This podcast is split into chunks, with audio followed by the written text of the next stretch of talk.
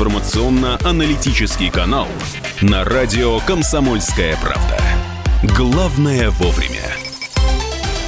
Друзья, программа «Главное вовремя». Мы начинаем прямой эфир на радио «Комсомольская правда». Мария Бачинина. И Михаил Антонов. Здравствуйте. Добро пожаловать. Присоединяйтесь к нам через радиоприемники, через приложение «Радио Комсомольская правда», которое можно установить в смартфон и слушать при наличии интернета в любой точке земного шара.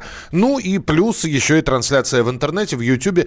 Набираете в Ютубе «Главное вовремя», сегодняшнее число, или «Главное вовремя радио «Комсомольская правда», и оказываетесь у нас в студии. Присылайте свои сообщения. восемь девятьсот шестьдесят семь двести ровно девяносто семь ноль два. восемь девятьсот шестьдесят семь двести ровно девяносто семь ноль два. И есть телефон прямого эфира. восемь восемьсот двести ровно девяносто семь ноль два. Главное вовремя.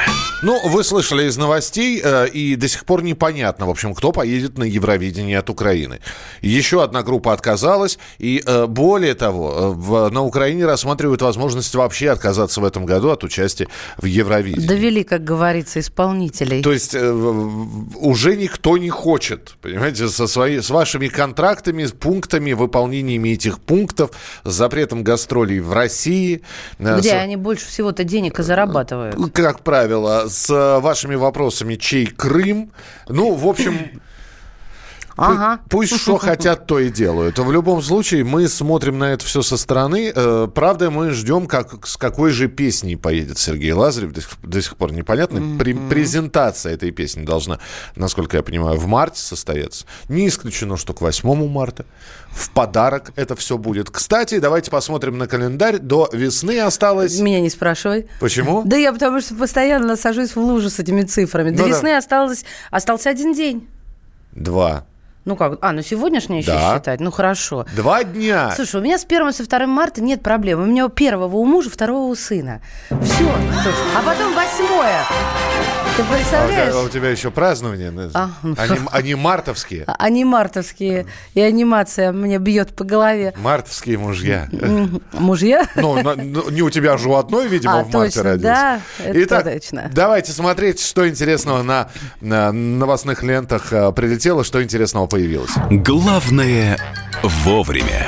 Одна из важных новостей – это ряд законов, которые вступят в силу первого марта. Давайте пройдемся по ним.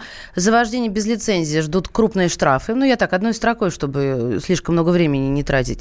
Дачников обяжут сообщать о стройке на своих участках. Кому сообщать, кому?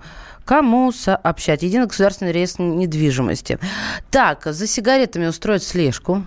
Ага, Михалыч, если за тобой будет хвост, это не за тобой, это за твоей пачкой сигарет, которая в кармане. Я объясню, в чем дело. Дело в том, что в последнее время на прилавках э, российских рынков появились э, сигареты без акцизных марок, попадающие к нам контрабандным путем. Да. Я бы с удовольствием сейчас продемонстрировал это на камеру, что это за пачка, как она выглядит, но не буду этого делать. В общем, будут отслеживать оборот табачных изделий от да. производителя до конечного потребителя и контролировать легальность происхождения. Дозвониться до аварийно-диспетчерских служб станет легче. В общем, введут там правило, что диспетчер должен будет ответить на телефонный звонок в течение не более пяти минут. Ну, вот как-то так. Кадастровую оценку недвижимости будут определять по-новому. И получить дальневосточный гектар смогут переселенцы из-за рубежа. Главное вовремя. Но мне тоже есть что добавить. Это изменения не мартовские, это изменения, которые могут произойти в ближайшее время. Как вам э, с, нравится слово «самообразование»? Ну, прекрасно. То есть уважительно, нар- да. Нормально. Человек может самообразовываться. А как вам нравится слово «высшее самообразование»? Уже что-то не то, да?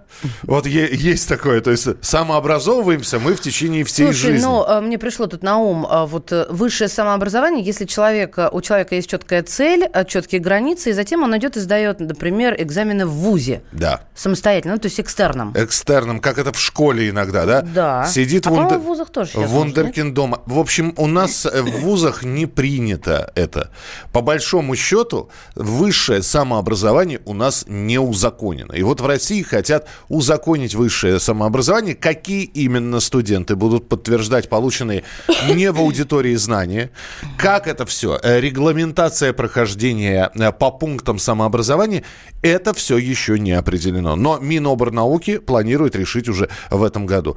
Пока речь идет только о зачете отдельных курсов. То есть полностью сдать, знаете, я пришел сдать на красный диплом. А вы кто? Ну как, я самообразовался. Самообразованец. Да, самообразованец. Или самообразованка. Такого не будет. Пока угу. можно будет там выбрать какой-то курс, вернее как, Минобрнауки определит ряд курсов, которые можно изучать дистанционно, самостоятельно, через, я не знаю, дидактические материалы или учебники. И вот можно будет приходить их сдавать.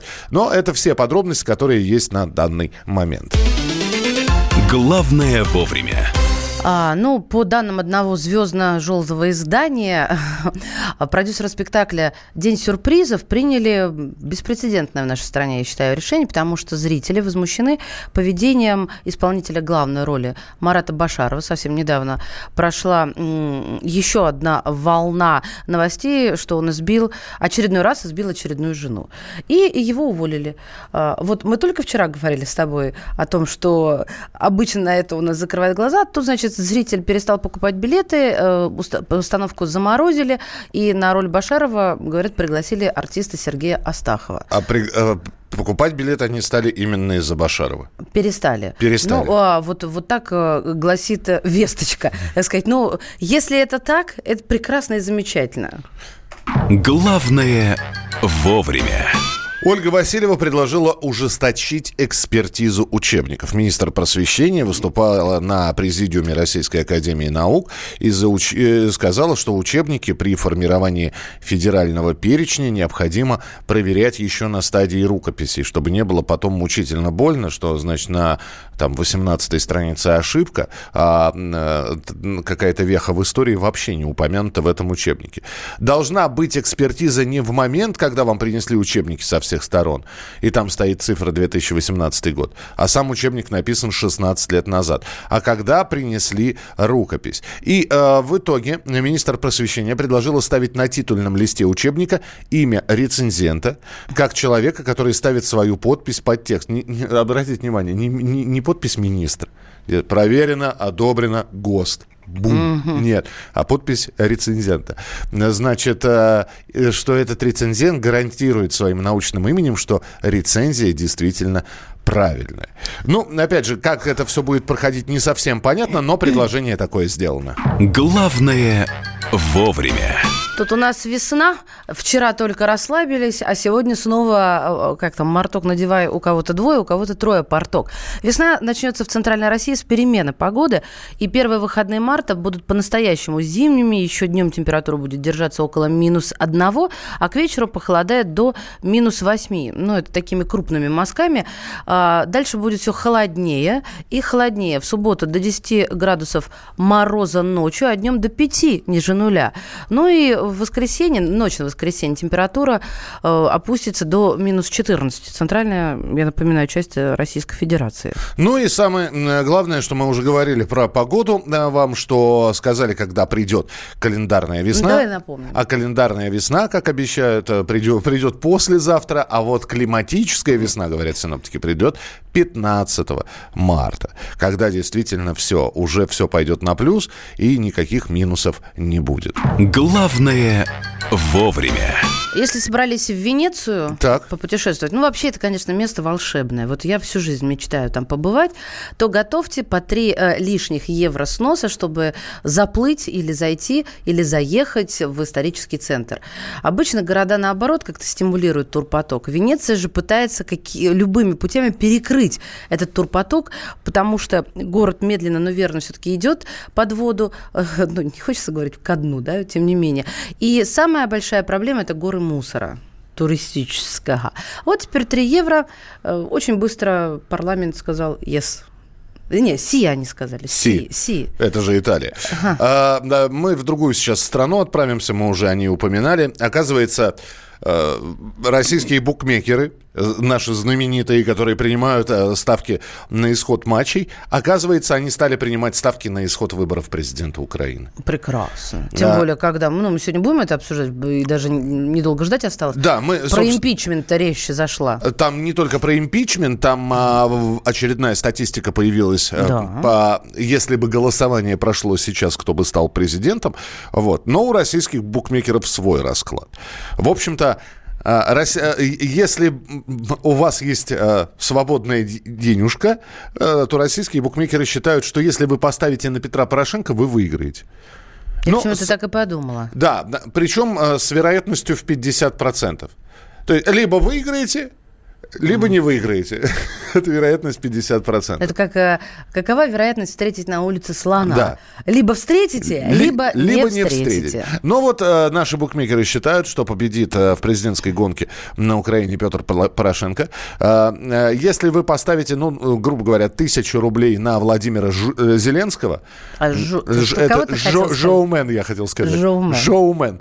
Владимир Зеленский. То э, вам эта тысяча рублей, поставленная в случае победы Зеленского, может принести две тысячи семьсот рублей. Такой коэффициент у него. И на третьем месте, по нашим букмекерским ставкам, Юлия Тимошенко. Через несколько секунд вернемся в эфир, и у нас снова появятся и Шнуров, и Макаревич. И многие-многие другие. А говорить мы будем с вами про совет по культуре. Куда, совет да любовь. Куда эти люди вошли. Информационно-аналитический канал на радио «Комсомольская правда».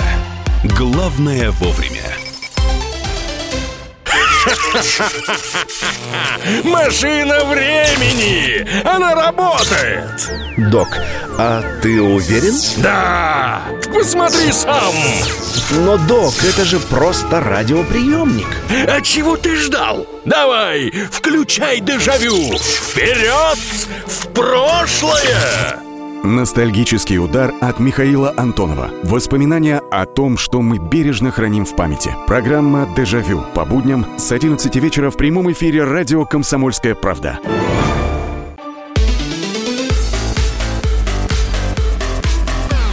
Главное вовремя. Итак, друзья, программа «Главное вовремя». Мария Бачинина. Михаил Антонов. Ну, Маша анонсировала про Шнурова. Ей эту новость и рассказывать. Маша, давай. Ага, и мне сейчас надо сделать так. И даже это гитарный риф я, такой. Я сам так сделаю. Ха. А, давайте прямо сейчас. Отличный саундтрек.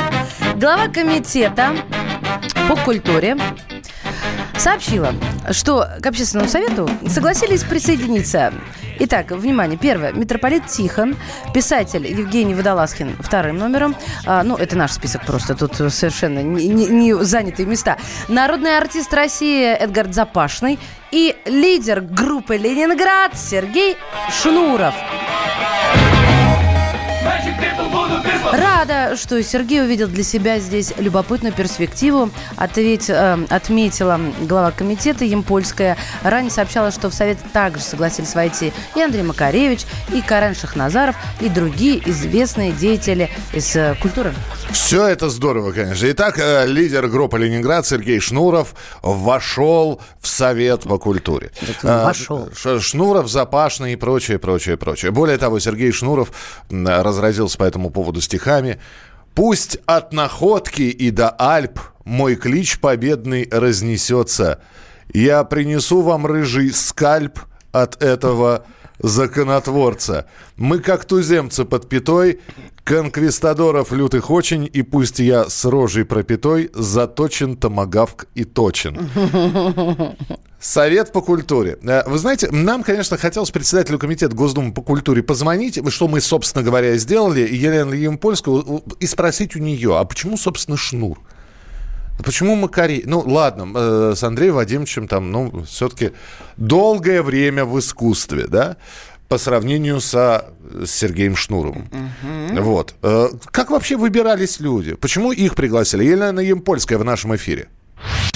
чем шире и разнообразнее будет подобный совет, тем плодотворнее будет идти наша работа с чисто технической точки зрения, потому что люди все очень заняты, люди все знаменитые, востребованные, и понятно, что в одно время, в одном месте собрать совет полностью нелегко.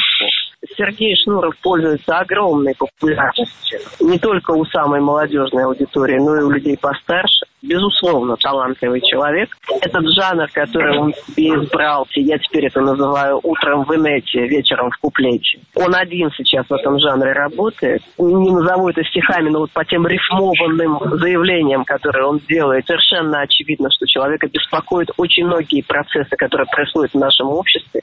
Они его серьезно беспокоят, он о них задумывает. И э, я думаю, что его присутствие придаст тоже этому совету и живость, и оригинальность. Председатель комитета Госдумы по культуре Елена Ямпольская. Подписывать прям под каждым словом. Угу. Только нет, кроме одного. А вот фраза «я стихами» это не назову, потому что я читаю у, Шнура, у Шнурова стихи в натуре. Ну... Представьте себе заседание Совета культуры. Ну р- ладно, раска... от, от, открыва... Открывается дверь и... Опа! С ноги. Да, да. Там, а там духовой оркестр. Сзади него, да? Это так. Все как мы любим. И девчонки. Здорово, здорово. Сейчас собрались-то. Сейчас собрались. Да? Да. Жара, пожар, огонь в тебе горит. И килограммы женская потратила Москву. Все это здорово. Я, я-то, может быть, и не против. И, и Запаш... Там, там же, помимо всего прочего, э, не, не, не дочитала еще э, Маша, что не, не, не досообщила, что в Совет по культуре Госдумы хотят войти рэпер Птаха и прочее, прочее, прочее. Я, вы знаете, да, я... Нет, ну, это просто там, там в, даль... хорошо, в дальнейшем так. Есть. Там, там рэперы хотят войти. Я просто к тому, что при наличии При наличии таких людей, как, я не знаю, Александр Анатольевич Ширвинд, Галина Волчек, там, я не знаю, Сергей Маковецкий, а, и зачем, так далее. Сергей Гармаш. Зачем добавлять такого, вот, я не знаю, каких-то плит бетонных сейчас на грудь накидывать голосом? Они, а я уверена, что все они зажигательные люди. Да. И прям вот, ох, какие зажигательные. Просто... Я не знаю, это, это все-таки культура или субкультура? Нет, все прекрасно. Не, подожди, не, ну ты объясни. Вот э, это что? Культура или субкультура? А, а вы имеете в виду, вы, я имею в виду не только там да. тебя, когда вы вдруг перешла, что если человек ругается матом, то он бескультурный. И вот поэтому на Шнура такой пристальный взгляд сейчас. Это не говорит о том, что если человек культурный или некультурный, ругается матом или не ругается матом, он может входить в Совет по культуре. Угу. Потому что, потому что Совет по культуре это все-таки... Тогда в чем твой вопрос заключается? А, мой вопрос, ну, а, правильный ли выбор и действительно ли эти люди... Просто люди без мата и без вот всяческих... Действительно этих... ли эти люди угу. являются глубинным пластом культуры, которые могут принимать решения в Думском комитете. Ямпольская по, все сказала. По культуре, ну, это, это мнение Ямпольской. Вечером, э, утром, как там, в, в куплете, нет, утром в инете, вечером в куплете. И действительно, у человека очень острая реакция. А, и при этом он любим народом. Серьезно. Ну вот, допустим, у Макаревича мир разделился пополам, да? Так. У Шнура там, конечно, гораздо больше вот поклонников. Но, и, и то же самое про Макаревича можно сказать, и про, и про рэпера Птаху можно сказать, я он считаю, любим народом. Я Птаху просто, ну, не знаю, не буду тут придумывать, но и первый, второй, и компот, как говорится, абсолютно нормально мы там будут работать. Мы позвонили Эдгарду Запашному и спросили как вообще... Как вам в такой компании? Да, и спросили просто у Эдгарда, а чем они будут заниматься-то? Собственно, ну хорошо, пригласили в Совет по культуре, ладно, бог с ним, пригласили. Совет, Думский комитет по культуре. Чем вы там, товарищи, все приглашенные, начиная от Запашного, заканчивая рэпером Птахой, будете заниматься? И вот что Эдгард Запашный нам сказал. Перед Государственной Думой стоит четкая задача доработать закон о культуре с учетом интересов всей индустрии. Для этого в Совет по культуре приглашено большое количество людей, представляющих разные пласты. Я в этом вижу как раз прежде всего заинтересованность самого комитета и Государственной Думы услышать все стороны, чтобы закон был принят, чтобы в дальнейшем он не требовал серьезных доработок. Наверное, поэтому туда вошел я, Текст Тихон, и Сергей Шнуров, и я, и большое количество э, других людей. Это первостепенная задача, которая сегодня стоит, ну, это, по крайней мере, для меня очевидный фактор, для э, Государственной Думы. Закон о культуре. Ну, а в дальнейшем я рад тому, что Государственная Дума, в принципе, заинтересована в продвижении и объективной оценке э, работы всех представителей культуры. Ну вот, пожалуйста, в частности, самое главное, то, что мы услышали, перед Госдумой стоит четкая задача доработать закон о культуре. Вполне возможно, опять же, да, ну, и Сергей Шнуров, да, у него есть свое творчество, у него, он ну, участие в проекте «Голос» принимал, он делал несколько потрясающих документальных фильмов, но очень не хочется, ну-ка, Катюша, давай-ка мы изобразим в Питере-пить, да, чтобы весь совет по культуре сводился вот к этому. Много городов у нас в России, а не топать столько на ногах. С каждым годом все некрасивее, а утопают солнце и в снегах. Простове шикарные блюда. Если а, есть... а почему ты так сказал? Весь э, совет по культуре сводился к этому. Ну, потому что мне не, не хочется, чтобы, например, в законе по культуре что-то вообще о мате было. Ну, потому что культура и мат, на мой взгляд, понятия несовместимы. Это культурный пласт, однозначно. А, это субкультурный пласт. А, ну, слушай, а, спорить о том, суб, нужна здесь приставка или нет, вообще смысла нет. Ну, я просто не думаю, что вообще мат должен фигурировать и обсуждаться каким-то образом в законе. Конечно, о культуре. Конечно, он должен обсуждаться. Безусловно, должен. Я напомню, что у нас есть закон, запрещающий материться, в частности, в кино и сцене. Сын. Ну что, и, и напрасно. Ну, это ваше мнение. Ну, а это ваше. восемь девятьсот шестьдесят семь двести ровно девяносто семь ноль два. А это уже ваше мнение. Вы присылаете свои сообщения, мы их внимательно почитаем. восемь девятьсот шестьдесят семь двести ровно девяносто семь ноль два. Сделаем небольшой перерыв. Я не знаю, как насчет культуры. Мы про Евровидение здесь говорили. И сегодня день рождения у победительницы Евровидения тысяча девятьсот шестьдесят седьмого года. Селин Дион, что ли? шестьдесят седьмого. Селин Дион в, в конце восьмидесятых побеждал. А, и выступала она от Швейцарии, кстати говоря. Нет, исполнительницу зовут Сэнди Шоу. И, кстати, очень и очень неплохая певица. Вот как и звучит ее голос. Mama, may I go out dancing? Yes, my darling daughter. Mama, may I try romancing? Yes, my darling daughter. What if there's a moon, Mama, darling, and it's shining on the water? Mama, must I keep on dancing? Yes, my darling daughter. What if you'll propose, Mama, darling, when the night is growing shorter? Mama, what should be my answer? Yes, my darling daughter.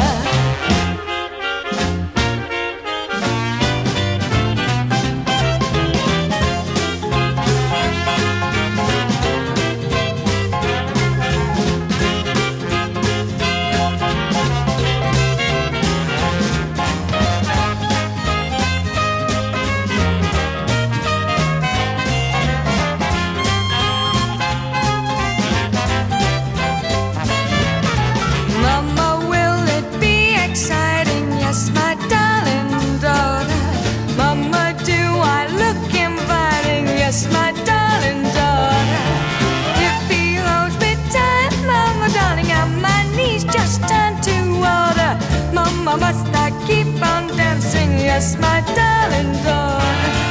What if he persists, Mama, darling, doing things he didn't order? Mama, what should be my answer? Yes, yes.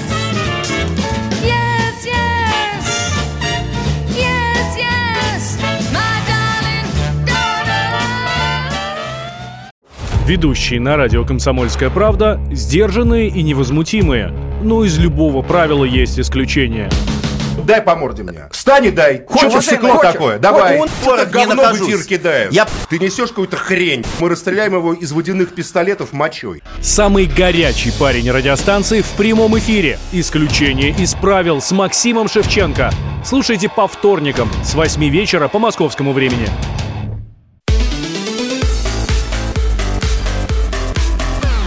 Главное вовремя. Ты смотри, Маш, послушали мы песню «Сэнди Шоу», у которой сегодня день рождения, да, и люди сказали, ну, кого-то мне эта песня напоминает. Мне вот, кстати, тоже что-то напомнило. Ребята, это все напоминает. Это... Дело в том, что музыка была великого Глена Миллера. А напоминает, а напоминает вам народную украинскую песню «Ты ж меня підманула». Кто у кого? Глен Миллер когда-то рассказывал, что очень много путешествовал и слушал много народной музыки. Вот и так впол... они всегда отмазываются. И вполне возможно, он для этой песни, которая называется «Yes, my darling daughter», то есть «Да, моя дорогая доченька», вот, использовал именно эту мелодию. Это программа «Главное вовремя». Мы продолжаем. Мария Бачинина. И Михаил Антонов. «Главное вовремя». Ой, друзья, действительно, знаете, как этот цирк, как же там говорится. Кстати, я в Киеве услышала... Цирк уехал, клоуны остались. Я в цирк уехал. Я в цирк уехал. Мне нельзя вспоминать фразы, я их деформирую. Давай, давай, давай, очень интересно. А я вот, кстати, сейчас подумала, скажу эту фразу, которую выучила на Украине, а вдруг она неприличная? Я тебе потом за кадром скажу про цирк. Да, а ты как авто, матюкнусь авто, сейчас. Автопереводчик включи просто. С украинского. Нет, а, это, а это из области... Мы матом не ругаемся, мы на нем разговариваем. Вдруг там какой-то украинский спецмат. А, так, вот как раз сейчас, мне кажется, из такого циркового представления будет новость. В Барнауле демонтировали спортивную площадку из-за жалоб жильцов. Но там, на самом одна, деле... Жилички. Жиличка, вот, да. Миша обозначил точно. Из-за жалобы жилички. Центральный районный суд Барнаула постановил демонтировать спортивную площадку, детскую спортивную mm-hmm. площадку во дворе новостройки после требований одной из жительниц. По словам женщины, из-за постоянного шума на улице у нее ухудшилось состояние здоровья. Она не могла видеть, как на площадке стучат мечом. Это цитата. И курят сигареты и наркотики. Конец цитаты. Я вот думаю, после этой новости, можно я тоже попрошу демонтировать автомобиль Митсубиси своей соседки с третьего этажа, а, которая паркует сто... его тоже, как... Тоже стучит мечом и курит наркотики? Похоже, последнее, потому что так паркуются, даже блондинки так не паркуются. Но ты же на третьем этаже, ну и так. Ты живешь на третьем этаже. Я живу на десятом, она на третьем. Тем более, чего тебе-то? Пусть паркуется как хочет. Она что, она на десятом этаже паркуется? Ну ладно, все. Да, мы сейчас услышим все подробности этой истории. Мне просто интересно, что у вас под окнами, шумно ли, есть ли спортивная детская площадка, шумят ли. Э, вполне возможно, что вы тоже спать не можете. Вот. И что вполне... вам мешает и... спать под вашими окнами? И вполне возможно, после фразы в Барнауле демонтировали стройплощадку из-за жалоб жильцов, у вас в голове возникло, что так можно было. Так вот, выяснилось, что можно. У нас на прямой связи журналист «Комсомольской правды» Барнаул Дарья Савенко. Даша, здравствуйте.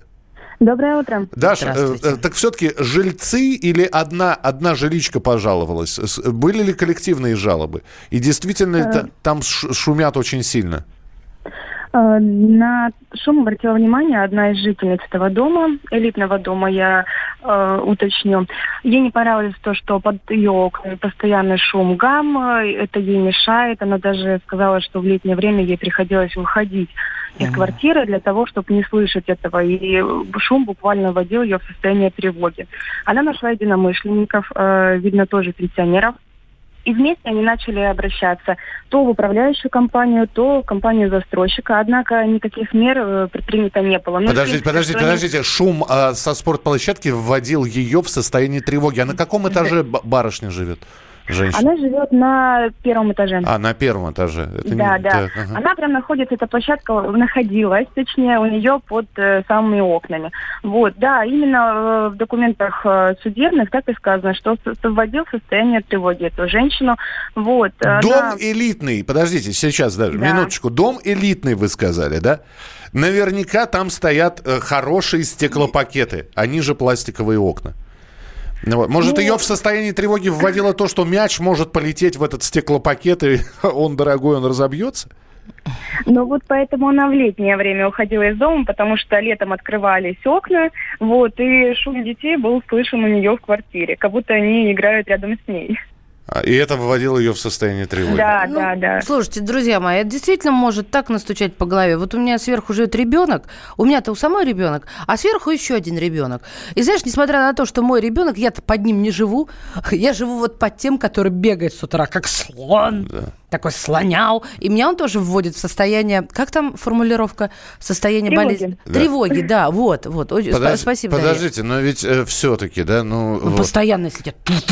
Ну, имеют же право. Мне, мне просто интересно, каким законом ориентировался суд, Даш? Объясните мне. Смотрите, после того, как ей все-таки это надоело, она нашла единомышленников и затребовала у застройщика документы. Потому что она помнила, что когда-то вместо этой баскетбольной площадки должен был располагаться небольшой уютный тихий уголок, да, для пенсионеров. Она затребовала документы и где увидела, что никакой баскетбольной площадки не должно было быть на этом месте. И именно с этими документами она обратилась в суд. И суд постановил снести эту площадку. Да, получается, что застройщик никак не предупредил жителей дома, но, используя их деньги, оборудовал вместо зоны отдыха спортивную зону. Вот так. И, кроме того, собственники на общем собрании не принимали решения о размещении ее там. Вместо тихого уголка появился громкий уголок. А вот уголок. Интересно, а могут сейчас родители детей, для кого была создана эта спортивная площадка, ответочку такую? Да, сказать, что нам не нужна, например, нам не нужен тихий, тихий уголок. Птичий уголок. Да, нам детям нужно. Что где-то... за птичьи, мне интересно? Там же зимой птицы замерзнут. Ну, снегири. Вот, жительница Барнаула, которая обратила внимание вот вообще на это все, на то, что демонтаж, и рассказала об этом журналистам, она буквально сегодня направила обращение к губернатору Алтайского края с просьбой разобраться в этой ситуации. А, то есть еще и дальше, то есть история не закончена. Да, конечно, она будет продолжаться. Да, спасибо вам большое, Дарья Савенко, журналист «Комсомольской правды», Барнаул. Итак, у вас что под окнами?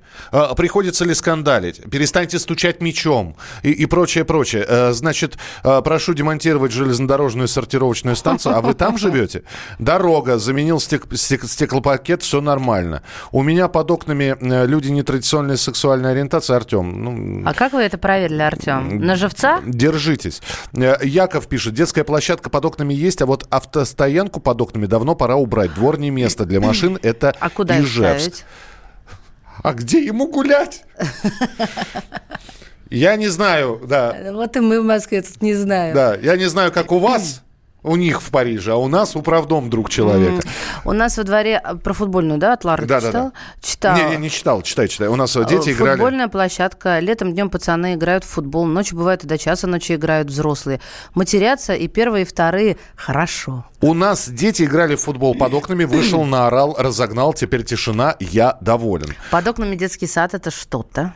У нас дети весной открывают сезон приема алкоголя, и заканчивают они его после обильных дождей осенью. Надо сказать, что ведут себя очень тихо. Мне не мешают, но некоторые люди из дома напротив иногда вызывают наряд полиции на них. Под окнами детский сад, это я уже прочитал. Тоже первый этаж и площадка под окнами. Мячи в окна летом влетают. Но ведь лучше занятые спортом дети, чем слоняющиеся без дела и делающие пакости от скуки. Но мы демонтировали скамейки, потому что сидели по ночам подростки, собирали подписи. Конечно, многие были недовольны, но скамеек во дворах нет. А, телефонный звонок у нас есть. Виктор, здравствуйте. Говорите, пожалуйста. Добрый день. Да, пожалуйста. Отдельно с праздниками всех хотел поздравить. Спасибо. Спасибо. С наступающими. Спасибо. Вы знаете, прекрасно понимаю эту женщину.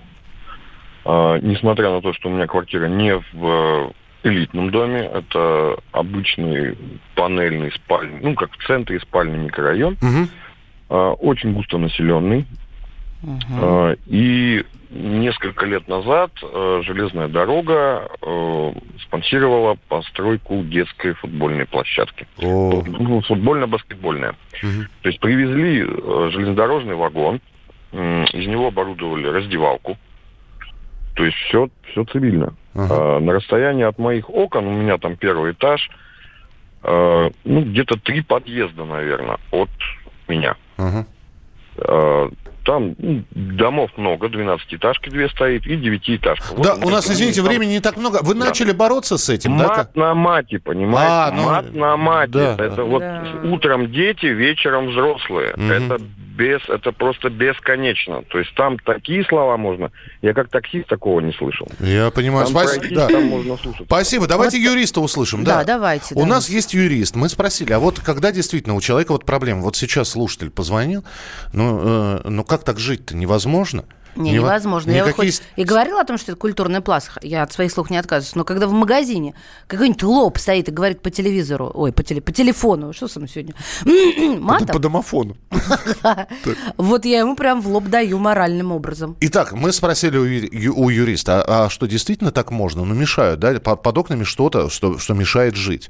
И юрист, председатель Союза жилищных организаций Москвы Константин Крохин вот что сказал. Однозначно, это редкий случай. Я первый раз о таком слышу. Вот. И вообще у нас все, скажем, иски, связанные с вредом здоровья, они не просто проходят, потому что практики положительные, позитивные нет. И нужно доказать прямую причинно-следственную связь, что очень сложно, потому что у нас условия жизни в регионах, ну, такие, бывают вредные, просто экология вредная. Может, здоровье потерять не за занятие спортом, а из-за того, что дышит воздух. Ну, якобы не представляю, какой вред можно нести спортивной площадке, если там не распивают э, спиртные напитки, если там не устраивают оргии, не употребляют наркотики, да, то есть люди занимаются спортом. Если там матчи какие-то проводят, игровые виды, ну, теоретически, да, это может быть проблемой. Ну, я не думаю, что это носит массовый характер, и что нужно ориентировать людей, подавать в суд. В целом, про суд могу сказать, что в нашей стране отсутствует независимая судебная система. И очень часто судебный орган является, ну, скажем, исполнителем орга... решений органов исполнительной власти. Вы услышали юриста, что у вас под окнами. Присылайте свои сообщения восемь девять шесть семь двести ровно девяносто семь ноль два. Информационно-аналитический канал на радио «Комсомольская правда». Главное вовремя. Магеллан прошел вокруг света за три года. Его знает весь мир. Фок и Паспарту потратили восемьдесят дней, и про них написали книгу. А с нами это можно сделать всего за полчаса. Знаменитые путешественники в прямом эфире расскажут, где побывали, что увидели и через что пришлось пройти, проехать, проплыть и пролететь. Совместный проект «Радио Комсомольская правда» и Русского географического общества «Клуб знаменитых путешественников». Отправление каждый четверг в двенадцать ноль пять по Москве.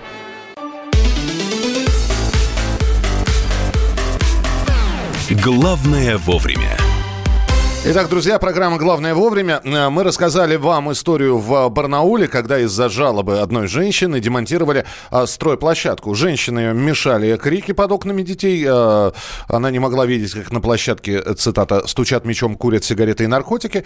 Обратилась она а, в суд, и самое интересное, что по документам действительно никакой спортивной площадки быть не должно, ее демонтировали. Что вы а, пишете по этому поводу? А, а потом плачемся, что спортсменов нет. У меня под окнами рядом с детской площадкой поставили мусорный контейнер, лодочку. Весь двор в мусоре теперь. Под окнами... Ча... А что такое лодочка? Ну, такой вот он, похож на ладью такой. А, ну это да. Для ремонтных работ, которые оплачиваются, или это не то? Не-не-не, просто мусорный контейнер, который вот здоровый я такой. Никак... Вот. Под окнами частный сектор, там одна редкая псина спасает дорогие окна. Тявкает круглосуточно последние пять лет. Под окнами машины с громкой музыкой и сигнализацией. Музыка может греметь и в два, и в четыре часа ночи. Закладчики закладывают, наркоши снимают закладки, шприцы разбросаны, задрали ублюдки. Понял. Ну, а полицию как? А, менты круш... крышуют, пишут здесь. Значит, это... прокуратуру. Это же как в жизни. Если не нравится ехать в полном автобусе, найми такси. Если не нравится, что в многоэтажке, купи дом. Слушайте, пишет Владимир из Казани. Вот я так не согласна с этим. Ну, что значит... А, вот, знаешь, приходишь жаловаться, и вот эта фраза расхожая. Девушка... Да вас всем нравилось. Меня она в ступор уже не вводит. И вы хочешь спросить, и что? А я вот тут появилась. Кто-то должен начинать. А, не знаю, у меня сверху и снизу есть дети, прыгают и скачут, меня это не раздражает, и музыка звучит, и другое есть. Все это жизнь. Так... А... Так, так, так. Спортом надо заниматься на специально выделенных площадках, находящихся вдали от жилых домов. У нас под окнами школа. Ну, слушайте, а с другой стороны, мама выпустила ребенка, да, на детскую площадку. Ну, какой вдали от домов. У нас под окнами школа, детские крики меня вдохновляют. Кипит жизнь нашего будущего. И это прекрасно. Это просто очень вредная женщина. Скорее всего, у нас во дворе тоже были такие. Им не нравилось, что мы бегали, кричали, а нам было по девять-двенадцать лет. Да, нас поливали иногда водой. Иногда очень горячей водой. Мне повезло. У меня рядом с домом был яблоневый сад, и еще в моем детстве не было сторожей. А, нет, бывали сторожа, с, когда уже этот урожай подходил к сбору. Они с солью заряженными ружьями ходили. Но вот мы там играли. У нас за домом, э, за соседним домом росла яблоня. Росла яблоня. Одна. Одна. А нет, у меня и, солнце, нет, их там или две было, да. Ну, неважно. Вот. И яблоки на ней были, они, они, смотри, несмотря на то, что они вот только начинали созревать, они еще мол- молоденькие, но уже сладкие были. И мы, когда начинался сезон, мы, естественно, на эту яблоню лазили. Вот, казалось бы, да, ну вам-то что, товарищи соседи, да, вот растет под вашим окном яблоня, вы яблоки с нее не... Перестаньте рвать яблоки. Ну вот что вам? Может, она рвет яблоки, вот это, а ты не знал. Она не сможет рвать. Она может только те, которые упали, собрать. Но нет, надо говорить, перестаньте лазить по деревьям яблоки. Вот тут. Ну что вам яблоки? Миша. А мы этих яблок наедимся вот целый день на горшке. Ой, хорошо, едем дальше. Главное вовремя. Так, э, не самая приятная новость. Продукты пошли в рост. Овощи и мясо могут подорожать. Это странная формулировка, да? Ведь и это не Миша придумал, это вот так обозначили. Поду... Знаешь, такое ощущение, что мясо начало расти вдруг. Оно встало, вот эта грудинка встала и пошла в рост. Нет, просто ви... говорят, весенний рост цен на продукты mm-hmm. в России. Вот, и говорят, что подорожание в первую очередь коснется мяса, овощей и фруктов. А, и это не только потому, потому что повышен был эн дэ эс с восемнадцати процентов до двадцати процентов. Вот эти вот два процента разницы – это лишь один из а, факторов, почему продукты подорожают. Но еще в марте-апреле заканчиваются прошлогодние запасы овощей и фруктов. Дорожает корма для животных. Еще вот, это, вот эти причины могут быть. Ну, а самое главное, мы решили спросить у специалистов, собственно говоря, а насколько, ли, насколько подорожает, намного ли и э, чего ждать. У нас на прямой связи профессор Российской академии народного хозяйства и госслужбы, эксперт в области региональной экономики Сергей Раевский. Сергей Васильевич, здравствуйте. Доброе утро. А, скажите, пожалуйста, вот э, когда, э, в том числе и вы говорите о том, что, например, в первую очередь будет дорожать мясо, э, естественно, хотелось бы услышать, ну, э, перечисли, перечисленные факторы подорожания и насколько подорожает? На мой взгляд, факторов подорожания продуктов питания, в том числе мяса, овощей, то, о чем вы сказали, по меньшей мере три. Первое, это, конечно, повышение эн дэ эс, mm-hmm. которое произошло с первого января. Второе, это волатильность на валютном рынке и снижение курса нашей валюты, в связи с чем различные компоненты для производства продуктов питания, например, бельоны для кур или корма, они, естественно, подорожали. И такой момент мы не можем так, снимать с повестки дня, как в целом вопрос, связанный с повышением цен на топливо, на бензин, что сказывается на логистике доставки продуктов питания. Сергей Васильевич, а этого... скажите, пожалуйста, вот когда да. мы говорим про мясо, мы мясо птицы тоже имеем в виду, да? Да, конечно. Дело в том, что, например, если взять мясо птицы, кур в частности, то, к сожалению, наша промышленность, производящая кур, она пользуется эмбрионами, которые поставляются сто процентов из Болгарии. Угу. Поэтому в связи вот с волатильностью на валютном рынке, понятно, что эта составляющая, она будет постепенно подниматься в цене, и, соответственно, готовый продукт тоже будет возрастать. Неужели повышение ставки эн дэ эс на два процента тоже вот является таким существенным фактором? Ну, конечно, это один из факторов. Ну, я понимаю, да. Да, но, безусловно, он же идет по цепочке. Каждый, каждый э, участник товаропроизводящей цепочки, которая поставляет продукцию на рынок, он э, уплачивает этот э, процент. И, соответственно, на выходе, на конечном этапе, э, когда э, ритейлеры предлагают продукт, на э, рынке э, в своем э, торговом, э, торговой сети. Естественно, все это сказывается.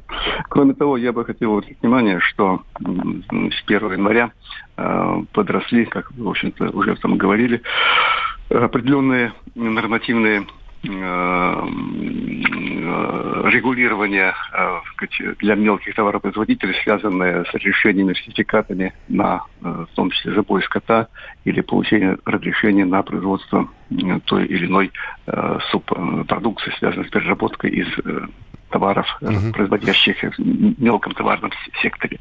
Поэтому в совокупности, если говорить о процентах повышения, то, о чем вы спросили, я думаю, что он будет в ближайшие месяцы от десяти до двадцати пяти процентов по различным группам товаров. Спасибо вот, большое, да. Сергей Васильевич, да. спасибо большое, что были у нас в прямом эфире. Сергей Раевский, профессор Российской академии народного хозяйства и госслужбы, эксперт в области региональной экономики. Но если сейчас, давайте брать нижний порог, то есть если мясо сейчас стоит, ну, возьмем килограмм говядины пятьсот рублей, вот, килограмм говядины будет стоить пятьсот пятьдесят рублей. Uh-huh.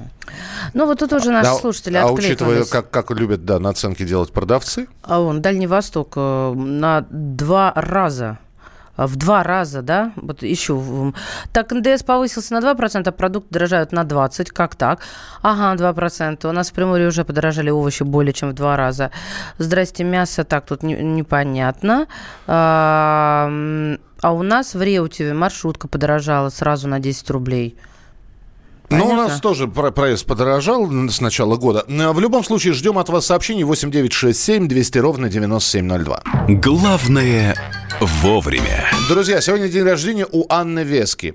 И это послужит поводом для сегодняшней темы программы «Дежавю». Мы будем вспоминать певцов бывших союзных республик. Mm. Анна Вески, Тыни Смяги, Роза Рымбаева, а вот, ансамбль знаешь, песняры Верасы. Ну, что не назвал моего любимца? Як Йола. Як Йола, я пожалуйста. Я тебя рисую, я тебя рисую. Я тебя рисую, сидя у окна. Это был Як Йола, а сейчас я мы все-таки... Я танцую, тоскую по тебе, тоскую. И ты сейчас танцевать будешь. Анна Вески у нас в эфире. Я из «Работницы» слова вырезала. А программа... Из «Работницы» это журнал был такой, не, не подумайте, чего плохого. Анна Вески в нашем эфире, о певцах союзных республик, кого мы помним, сегодня в одиннадцать часов вечера по московскому времени. И продолжим в начале следующего часа.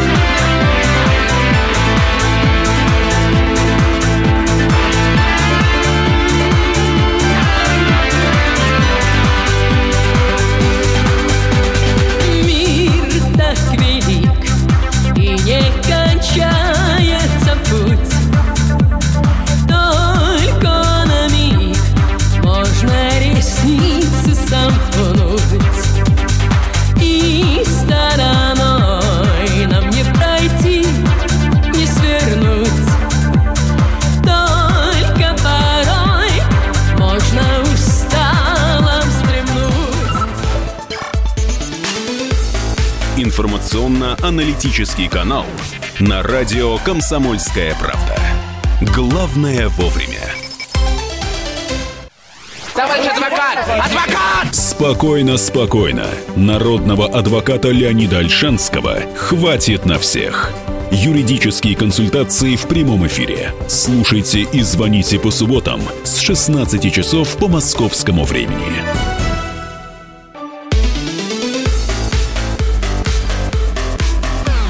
Главное вовремя. Друзья, программа «Главное вовремя». Мы продолжаем прямой эфир. Мария Бачинина. Михаил Антонов. И прямо сейчас давайте поговорим с ведущим программы «Военное ревю», полковником Тимошенко. Михаил Владимирович, здравствуйте. Здравствуйте. Расскажите нам, что сегодня вы собираетесь обсуждать в эфире? А вот что. Незадолго до двадцать третьего февраля появились сообщения о том, что А шведские истребители «Гриппен» в клочья порвут наши самолеты. А, естественно, это все располагается на северо-западном фланге э, нашей страны и имеет прямое отношение к устойчивости нашей группировки в Арктике в том числе. После этого заявления, конечно же, наш интернет и даже более серьезные издания откликнулись в том смысле, что наследники сталинских «Соколов», наоборот, как грелку, порвут всех шведов. Так, а, вот, у, у рамы вот. ломим, гнутся шведы. Как... Да, да, ломим, ломим. ломим. Значит, наше все, Александр Сергеевич сказал. Да. Ну вот. И мы решили с полковником Баранцом разобраться, кто же прав и кто более активно готовился к празднику защитника Отечества. Шведы или наши? И об да. этом сегодня э, в, в, в программе «Военное ревю» э, Михаил Владимирович Тимошенко, Виктор Николаевич Баранец, э, ведущие этой программы, э, поговорят, пообсуждают, э, дадут сравнительные характеристики. Михаил Владимирович, спасибо большое, что были в прямом эфире. Ждем тогда сегодня в шестнадцать ноль три по московскому времени начало «Военного ревю». Главное вовремя. Ну, давайте про деньги, про денежки наши. Буквально вчера появилась новость, которая взбудоражила всех, судя как минимум по Медиаметриксу. А, что это такое? Агрегатор, который собирает вот количество перепостов, да, простыми гражданами в социальных сетях в том числе. Так вот, о какой новости я веду речь? О том, что в Госдуме собираются уже в этом году ограничить выдачу кредитов россиянам. Если ваш платеж ежемесячный превышает пятьдесят процентов доходов семьи. То есть вы набрали кредитов совокупный. Или один большой кредит mm-hmm. какой-то. Или просто идете и просите кредит, да, и вот это превышает, то все, не будет вам кредита. Да, но, по крайней мере, банк вам откажет. И, э, собственно, вот такое иници... предложение, такая инициатива есть в Госдуме. Но... Банкам это не очень понравилось, и банк откажет по закону. Э, инициативу положительно оценили а... в Центробанке. Центробанк – это еще не все банки. По подсчетам специалистов ЦБ, внедрение единого подхода к расчету долговой нагрузки поможет в борьбе с ростом закредитованных россиян. Но тут же вырисовывается картина. Давайте мы с вами просто представим. Итак, человеку очень нужны деньги. Ну, неважно на что, да, но очень нужны деньги, а он уже закредитован. Ну, но у него есть дополнительный доход, который, как Маша абсолютно правильно вчера сказала, ничем не подтвержден. Что делает этот человек? Он идет со своей справкой, там, два эн дэ эф эл э, в банк. Он в банке, в банке смотрит и говорит: вы знаете, а вы уже как-то вот-вот, мы вам не дадим кредит. Он говорит: да у меня есть дополнительный доход, но просто я его подтвердить не могу. Я не знаю, я, я щенков корги развожу, например. Подтвердить это я не могу. Банк говорит: мы не можем вам выдать. Так, все, к чему ты ведешь? В итоге человек выходит и видит объявление на столбе. А, черные, микро... черные риэлторы, без процентов, без переплаты. Mm-hmm. Берите кредит прямо сейчас. Ну, а тут Путин в послании на собрании сказал, что душить их надо. Нет, душить их надо, это однозначно. Но, кстати, всех не передушат все равно. Как, как с этим бороться? То есть, действительно ли мы боремся с закредитованными гражданами, или мы просто закредитованных посылаем э, в, к черным э, кредиторам. Анатолий Аксаков, глава комитета Госдумы по финансовому рынку, с нами на прямой связи, инициатор э, предложения об ограничении выдачи кредитов россиянам. Анатолий Геннадьевич, здравствуйте. Здравствуйте. Здравствуйте. Здравствуйте. Ну вот, вот я вам историю обрисовал, вы ее слышали. Вот с этим-то как бороться? Ну, черные кредиторы у нас незаконно. Еще недавно... Они имели право обращать взыскание через суд, если им не возвращают э, займ, который они предоставили человеку. Угу. И суд должен был принимать решение в пользу черного кредитора, ну, поскольку деньги были выданы, и, соответственно, их надо вернуть. Хотя эти деньги, соответственно, кредитор давать не имел права по закону. Он не входил в реестр Центрального банка и так далее. Сейчас у него такого права нет. Мы у него это право отняли. Ага. И, соответственно, я думаю, что многие уже потеряют, вот, по крайней мере, законные способы взыскания тех денег, которые они выдали в виде займа. И многие уйдут, я думаю, с этого черного рынка. А те, кто не уйдет, ну, с ними уголовка будет разбираться. Ну, это по поводу черных риэлторов, понятно, да. Анатолий Геннадьевич. А вот по поводу граждан простых. Действительно, если нужны деньги, получается, не все могут обратиться в банк и рассчитывать на кредит. Ну, знаете, это ответственное дело, брать кредит, брать займ. Я сам брал кредит, и я могу сказать, что не спал иногда ночами, потому так что... Так много взяли? Кредит. Ну, достаточно для того, чтобы беспокоиться как, о том, как это вернуть. Ну и в свое время я бизнесом занимался тоже, как-то у меня... возникли проблемы с возвратом кредитов в девяностые годы. Это была тяжелая пора для моей семьи.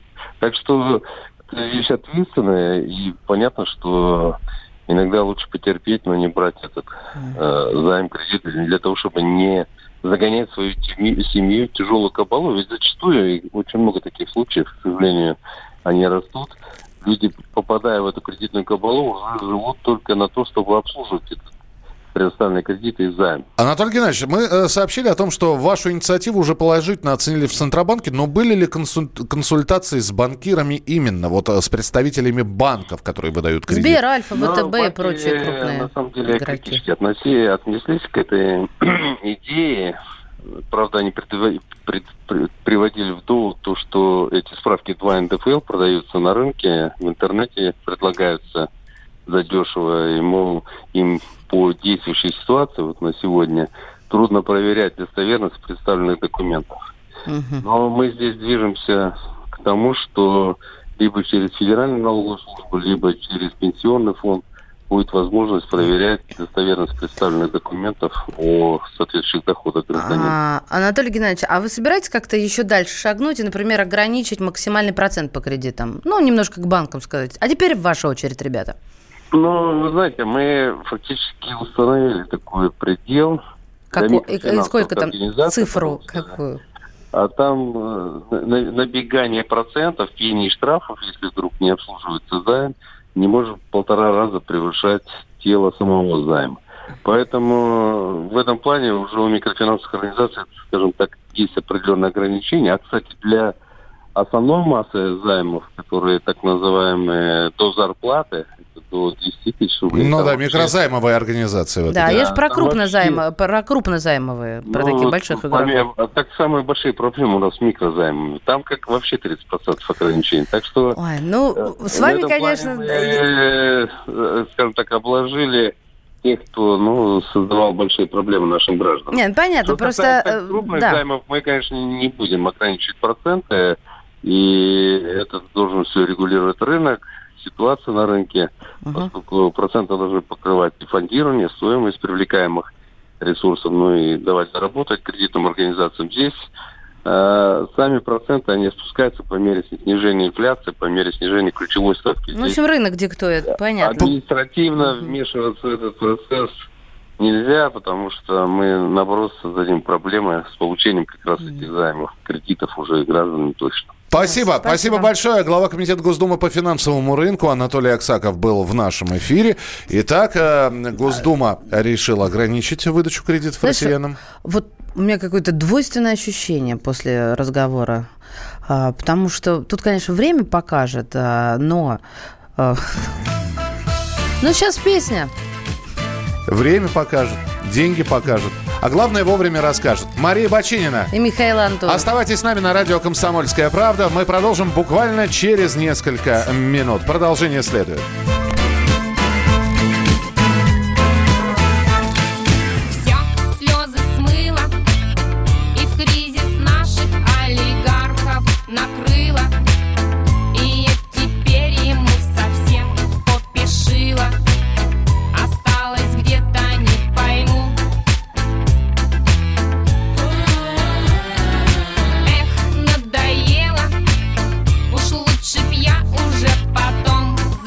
Лететь.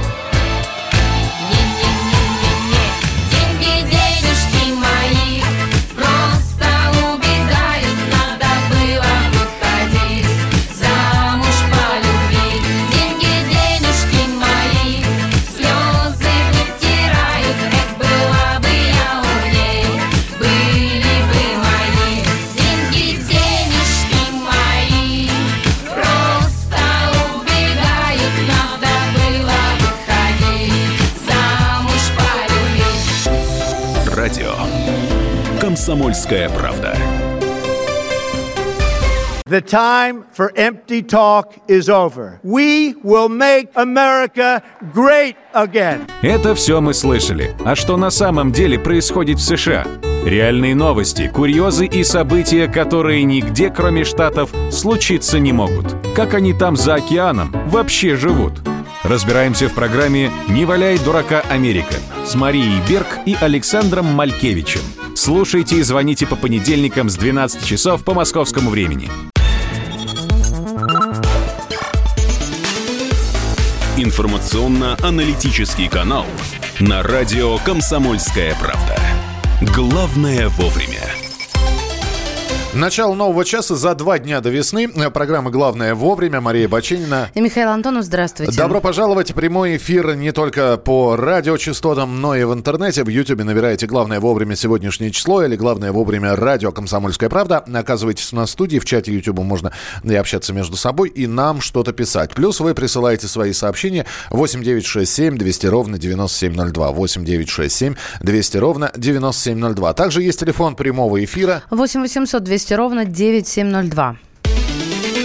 Главное вовремя. Так, друзья мои, давайте к политическим новостям. Не сходит с главных страниц, с главных полос средств массовой информации о том, что э, кандидат в президенты номер два... Ну, хорошо. Кандидат в президенты просто. Юлия Тимошенко, она объявила импичмент Петру Порошенко. И, в общем, сторонники и соратники Порошенко объяснили уже тайную цель импичмента. Все ради второго тура. Давайте обращаться к политологам. Да, и самое главное, что Тимошенко назвала кандидатом номер два. На самом деле, согласно последним рейтингам, она кандидат номер три. То есть сейчас статистика участвующих в в выборах президента выглядит как? На первом месте Зеленский, на втором месте Порошенко и на третьем месте Юлия Тимошенко. И все это вступает в какую-то завершающую стадию. И чем все закончится, до сих пор непонятно. С нами на прямой связи политолог Александр Асафов. Александр Николаевич, здравствуйте. Доброе утро. А, что за хитрый ход за месяц до выборов начать процедуру импичмента президента, при том, что на Украине нет закона об импичменте президента? На самом деле, вот это демонстрирует то, что Тимошенко наконец осознала, что она является не участником э, демократических выборов, в которых э, любой гражданин, имеющий на это право, может победить. Она является всего лишь статистом на хорошо срежиссированном спектакле. И осознала это достаточно поздно. Дело в том, что она неоднократно уже пыталась призывать к импичменту. Э, это было и в связи с... Э, так называемыми Panama Papers, то есть с панамскими документами, когда Порошенко обвинили в офшоре, но это ничем не кончилось, поскольку он достаточно легко эту атаку отбил, рассказав всем о слепом трасте. Вот. Сейчас ситуация такая. Да, действительно, у Порошенко есть всего лишь один а, реальный противник, и это Юлия Владимировна. Все остальные, включая фаворита Зеленского, являются тоже да, участниками этого спектакля, а Зеленский является техническим кандидатом, которого Петр Алексеевич намерен в тяжелейшей борьбе победить во втором туре, в тяжелейшей, честной, демократической. Все это нужно для того, чтобы показать картинку, которая легитимизирует следующего президента Украины, ну, закрепившегося, очевидно, на второй срок, для международной общественности. То есть я правильно и... понимаю, Александр Николаевич, во-первых, вы предсказываете два президентских тура, да, на, во время выборов, и э, что э, где-то Зеленский с Порошенко поделят голоса. А почему вы его техническим называете? Неужели во втором туре все-таки что-то случится, что Петр Порошенко вырвет победу в ожесточенной борьбе? Дело в том, что Порошенко обладает колоссальным административным, колоссальным медийным и, конечно же, силовым ресурсом, несмотря на такие публичные демонстрируемые расхождения с Аваковым. И, конечно, его победа вот с помощью этих ресурсов, она просто читается, поскольку выборы будут э, сфальсифицированы, прошу прощения. И он контролирует и зарубежное голосование. А я напомню, что тридцать первого марта это высокий сельскохозяйственный сезон в Польше, куда уедут несколько миллионов избирателей точно. Несколько миллионов избирателей находятся в России, которые не имеют права проголосовать, но я думаю, что их паспорта, оставшиеся на родине, они замечательно проголосуют за того, за кого надо. Uh-huh. То есть в этом смысле у него есть все инструменты для того, чтобы победить в первом туре большинством голосов, но это не даст хорошей картинки, не даст, не придаст ее убедительности. Картинка нужна для того, чтобы Петр Алексеевич мог и дальше общаться на крупных международных площадках с другими главами государств, как демократически избранный президент.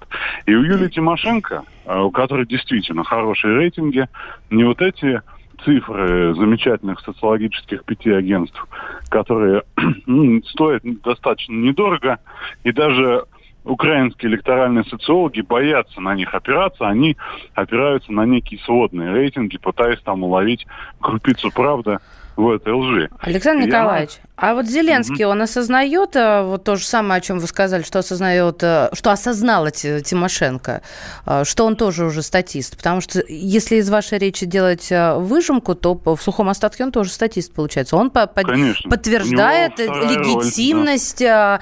вы... выбора Порошенко президентом на, вто- на, на втором этапе, да? Да.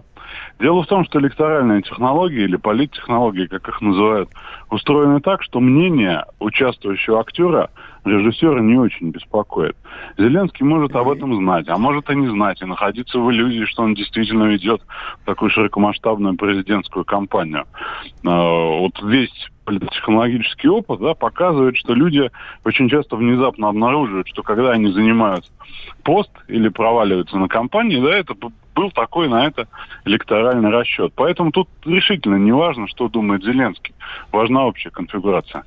Спасибо вам большое. Спасибо, что были у нас в прямом эфире. Александр Асафов, политолог, о том, что э, происходит на, на Украине в преддверии выборов. И вот Александр Асафов предсказал два тура выборов. Значит, между тем, э, есть социологические опросы, которые э, были проведены. И, кстати говоря, шестьдесят восемь процентов россиян считают, что голосование и подсчет голосов во время президентских выборов на Украине будут сформированы. Фальсифицирован. шестьдесят восемь процентов. Мы будем следить за событиями. Кстати, новости политики в нашем эфире. Обсуждение важных политических тем не только в России, но и на Украине. Ну и плюс заходите на сайт дабл ю дабл ю дабл ю точка ка пэ точка ру. Главное вовремя. Знаете, меня что привлекло, ну, к другим новостям, про универсиаду, так заголовок, что необычные виды спорта, те, которые не признаны еще олимпийскими, да.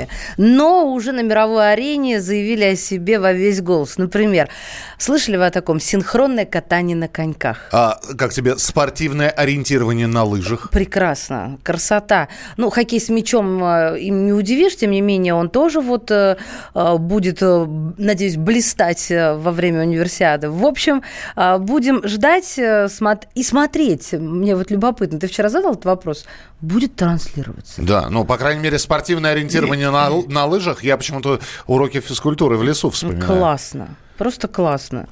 Компас. Да. Да. да. Фляга. Да. С водой. Винтовка. От барсуков отстреливаться. И спортивный медведь, да? Да, и спортивный медведь такой домашний.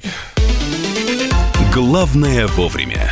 А, о чем еще говорят? восемь девять шесть семь двести ровно девяносто семь ноль два. Вы, кстати, можете обсуждать вместе с нами. В WhatsApp появится новая функция. А вы свои сообщения присылаете к нам не только через Viber, но и через WhatsApp. восемь девять шесть семь двести ровно девяносто семь ноль два. Разработчики WhatsApp в рамках борьбы со спамом введут новую функцию в мессенджер. Благодаря этой функции пользователи смогут ограничить их добавление в групповые чаты. Таким образом, пользователей WhatsApp невозможно будет добавить в какую-либо группу без их согласия. Лучше бы вот такой функционал сделали ВКонтакте. Вот там действительно беспредел какой-то. Хотя, может, ей нужны кнопки, не знаю. Но бог с ним. А я замучился чистить Facebook. Я все время в группе... Меня вчера добавили в группу «Кочегары России». М-м, Миш. Я, я тот самый... Ты им да... фотку вышли и спроси, ну какой я кочегар? Нет, я тот Хотя... еще, я еще тот кочегар, но вы бы хоть спросили, оно мне надо? Зачем мне в группе кочегаров быть? Вот мы все жалуемся, друзья, а в китайской провинции Гуйчжоу обнаженные мужчина и женщина были привязаны к дереву. Знаете, зачем? Потому что наказывают их так за супружескую измену. Да ты что? Представляешь, двадцать первый век. Возле обнаженной пары собралась толпа. Полицейский, присутствующий на месте происшествия, полицейский, я подчеркиваю, пытался успокоить людей, но ничего не предпринимал для освобождения связанных. А один из очевидцев снял сцену на видео и опубликовал ролик в социальной сети. По утверждению местных жителей, привязанный к дереву мужчина изменял жене и был пойман с поличным. В полиции говорят, что инцидент вызвал чрезмерную реакцию его жены после эмоционального спора между ними. Ну, и вот, пожалуйста. Главное – вовремя.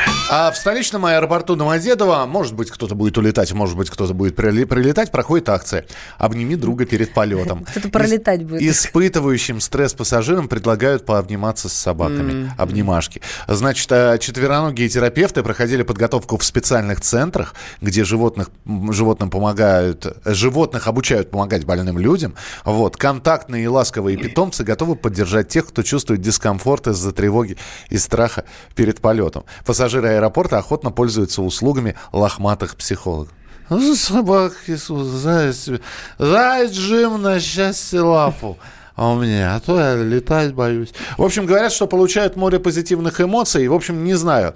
Надо будет кого-нибудь из наших откуда, журналистов. Откуда собаки-то? А, а, значит, они под, а, под, проходили подготовку в специальных центрах. Mm, то есть они вот. проверены на блох? И, прочие и, и прочих паразитов.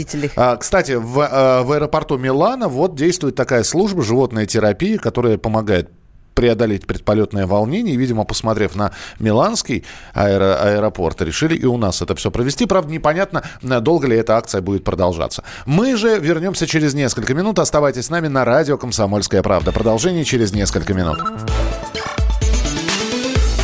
Информационно-аналитический канал на радио «Комсомольская правда». Главное вовремя. Особый случай. По понедельникам в пять вечера по Москве. Касается каждого.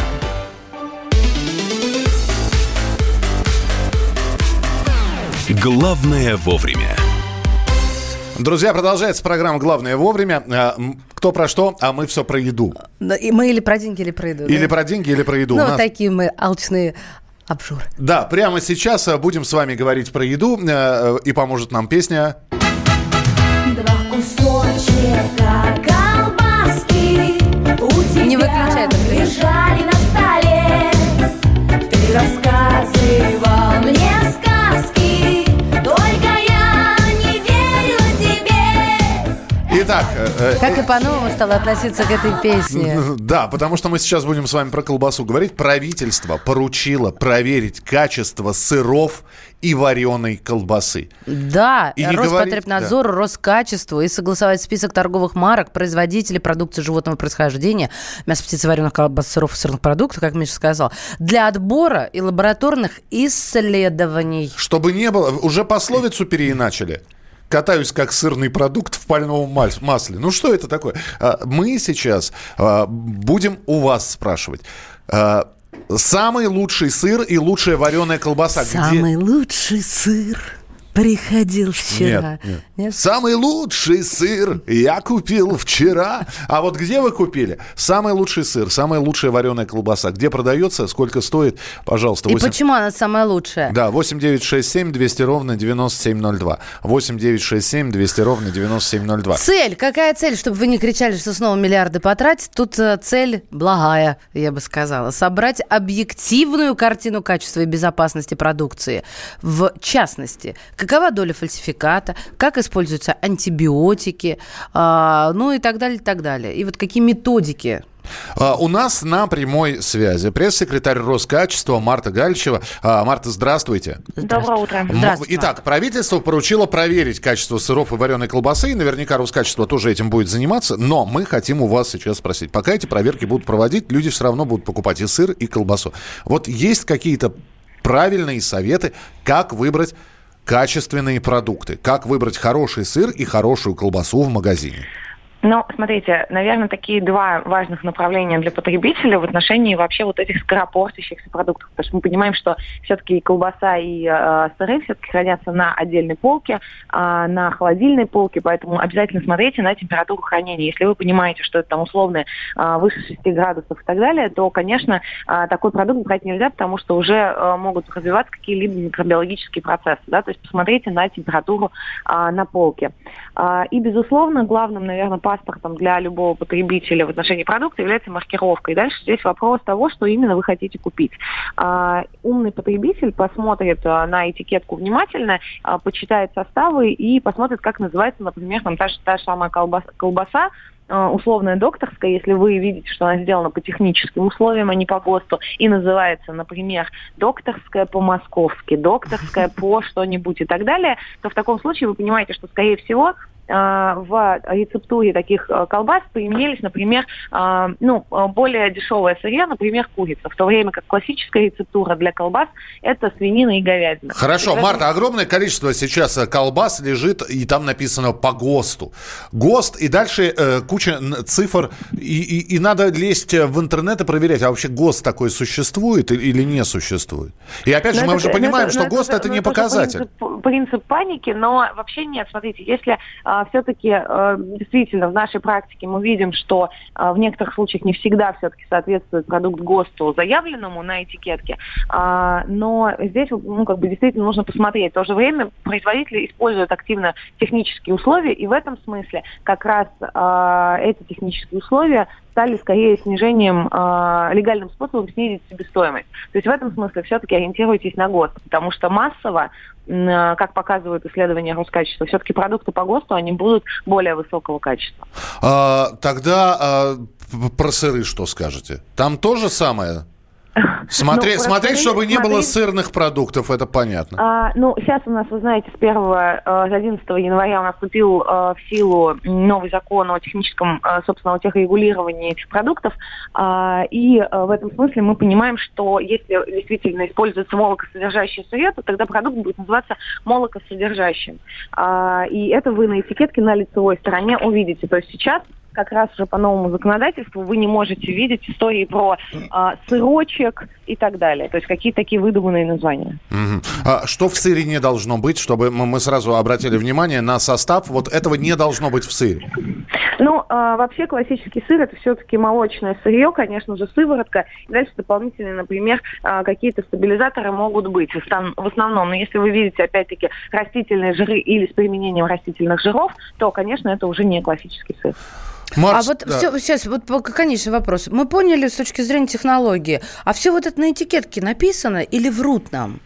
Ну, смотрите, если говорить про э, сыр сорта российский, который Роскачество исследовало несколько лет назад, то здесь, к сожалению, мы увидели э, историю со снижением себестоимости не столько подмены ингредиентов, сколько про э, снижение срока созревания сыра. И вот это, к сожалению, на этикетке не, не, э, вы не увидите. Как правило, такой сыр, например, может называться сыр российский молодой. Это означает, что продукт действительно быстро созревал на уровне, например, тридцати суток вместо положенных шестидесяти. В таком случае, естественно, его э, вкусовые характеристики, они будут несколько ниже, конечно. И в таком случае здесь нужно тоже обратить внимание на цену. То есть вы должны четко понимать, что, э, опять-таки, там э, хороший сыр, но будет стоить все равно в районе там тех же самых пятисот рублей. Угу. Понятно. Спасибо, Спасибо большое, большое, Марта. Я понял, я буду совмещать, я буду сыр колбасный покупать. Спасибо. Марта Гальчева, пресс-секретарь Роскачества. Сыр косичка и прочее, прочее. Мы спрашиваем у вас, сколько стоит вот самые вкусные, давайте, сыры, колбасы, где покупаете, как берете. Белорусская колбаса четыреста тридцать пять рублей за килограмм, называется любительская, как раньше. Но это недорогая колбаса очень какая-то. Вкусная, действительно, как раньше. А, вот мне еще интересно, подозревают сразу по цене, что, мол, если ниже пяти сотен, то все. Наверное, плохая. восемь восемьсот двести ровно девяносто семь ноль два. Юрий, здравствуйте. Доброе утро. Да. Доброе. Как... Колба... да. Есть такая поговорка, в колбасе мяса нет. К сожалению, в нашей колбасе нет. На Западе существует закон, не менее пятьдесят процентов должно быть мяса. Но там колбасу очень мало едят, не так, как у нас. Идет борьба со школами о том, чтобы запретить сосиски и колбасу э, давать в школах на завтрак, но пока этого не получается. Проблема в том, что рост онкологии у нас в стране Подождите, идет. подождите, подождите. Вы да. сейчас слышали вопрос? Мы спросили, лучший сыр и лучшая колбаса. Не надо про рост онкологии. Э, э, тем более ничем не, под, не, не подтвержденный, тем более не связанный, может быть, никаким образом с сырами и колбасой. Но э, давайте мы сейчас не будем такую, по крайней мере, диагностику проводить. Вопрос был задан вполне конкретно. Это то же самое, вот пишут, не ем колбасу и мясо. Не едите, не пишите. Мы сейчас спрашиваем у тех, кто ест. Вот я, я не ем колбасу. Мне тоже выйти из студии? Выйди, сиди, говори про сыры. Про сыры я, да, готова. Пожалуйста, хороший сыр, Маша. Слушай, сколько... ну, честно говорю тебе, покупаю, да. вот недавно купила, ну что, хоть домой сейчас звони, такую вкуснотищу. Да? Да. Волна, я не помню дружба. Название. Не-не-не, иностранный. Иностран? Да. Волна, дружба? Yeah. Yeah. восемь девять шесть Кокошник. А? Кокошник. Кокошник. Пошехонский. Как я любила в детстве это название, Пошехонский. Пошехонский, да. да. А, кстати, до сих пор люблю этот сыр. А я, кстати, до сих пор не знаю, что это за название такое, Пошехонский. Ты пока будешь гуглить, мы послушаем небольшую музыкальную композицию. Оставайтесь с нами на радио «Комсомольская правда». Продолжим буквально через несколько минут. Ну а вы пишите про лучшие сыры и колбасы восемь девять шесть семь двести ровно девяносто семь ноль два.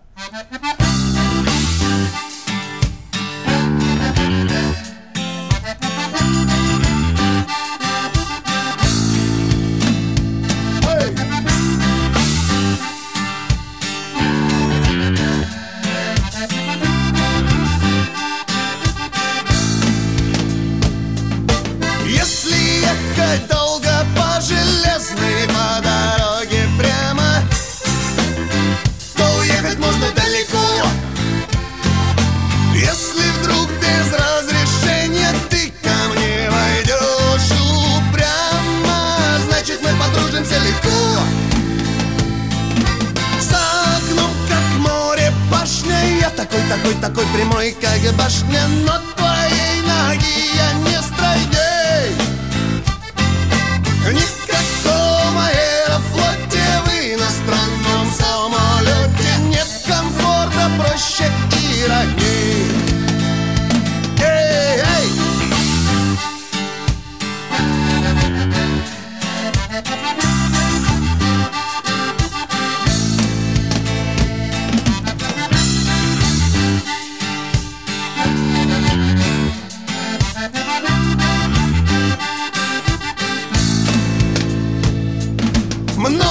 Женщины есть красивых, но таких, как здесь в России, нет лучше, чище и добрей. Я про это много знаю, от твоей улыбки таю. Ну давай обнимемся скорей. Ты садись со мною рядом, шоколадом угощайся, я схожу за водкой и вернусь. А можешь снять свои наряды, только чур-чур-чур не набивайся, я тебя с утра не догужусь.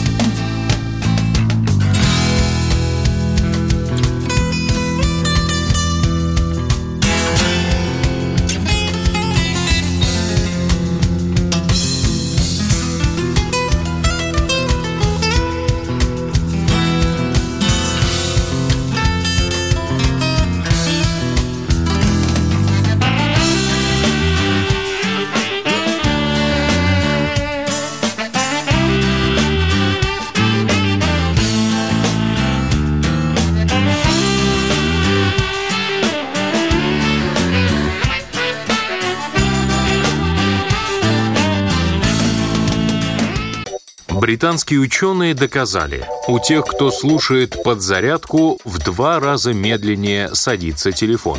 Утреннее шоу «Подзарядка» с Вероникой Борисенковой и Сергеем Красновым слушайте по будням с семи до одиннадцати утра по московскому времени.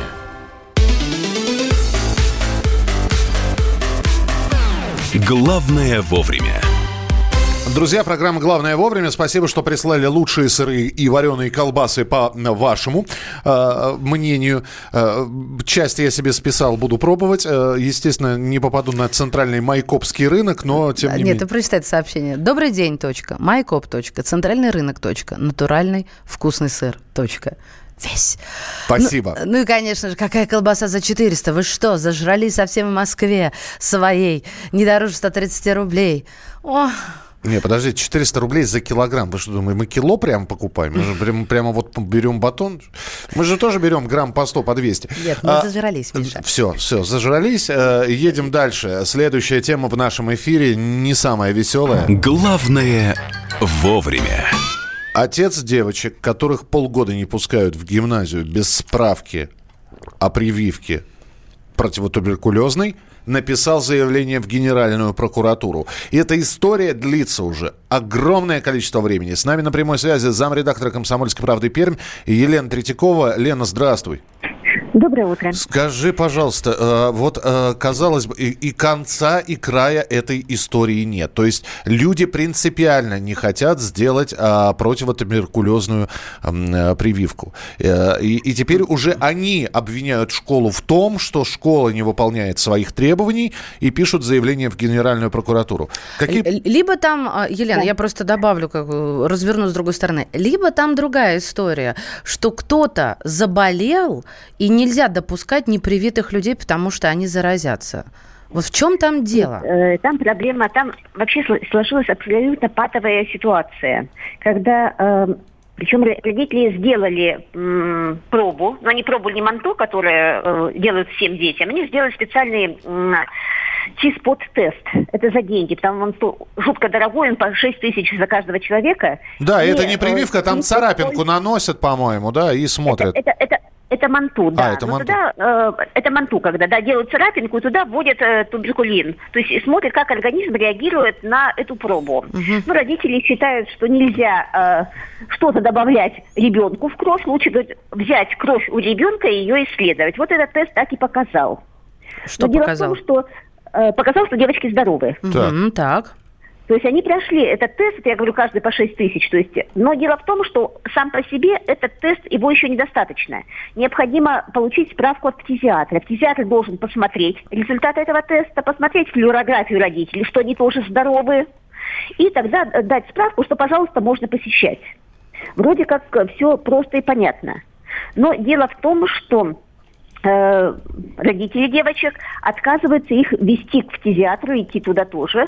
Ну, считают, что там они могут сами заразиться. И просят просто, вот, чтобы им на основании этой справки, дали, в смысле, на основании этих тестов дали справку.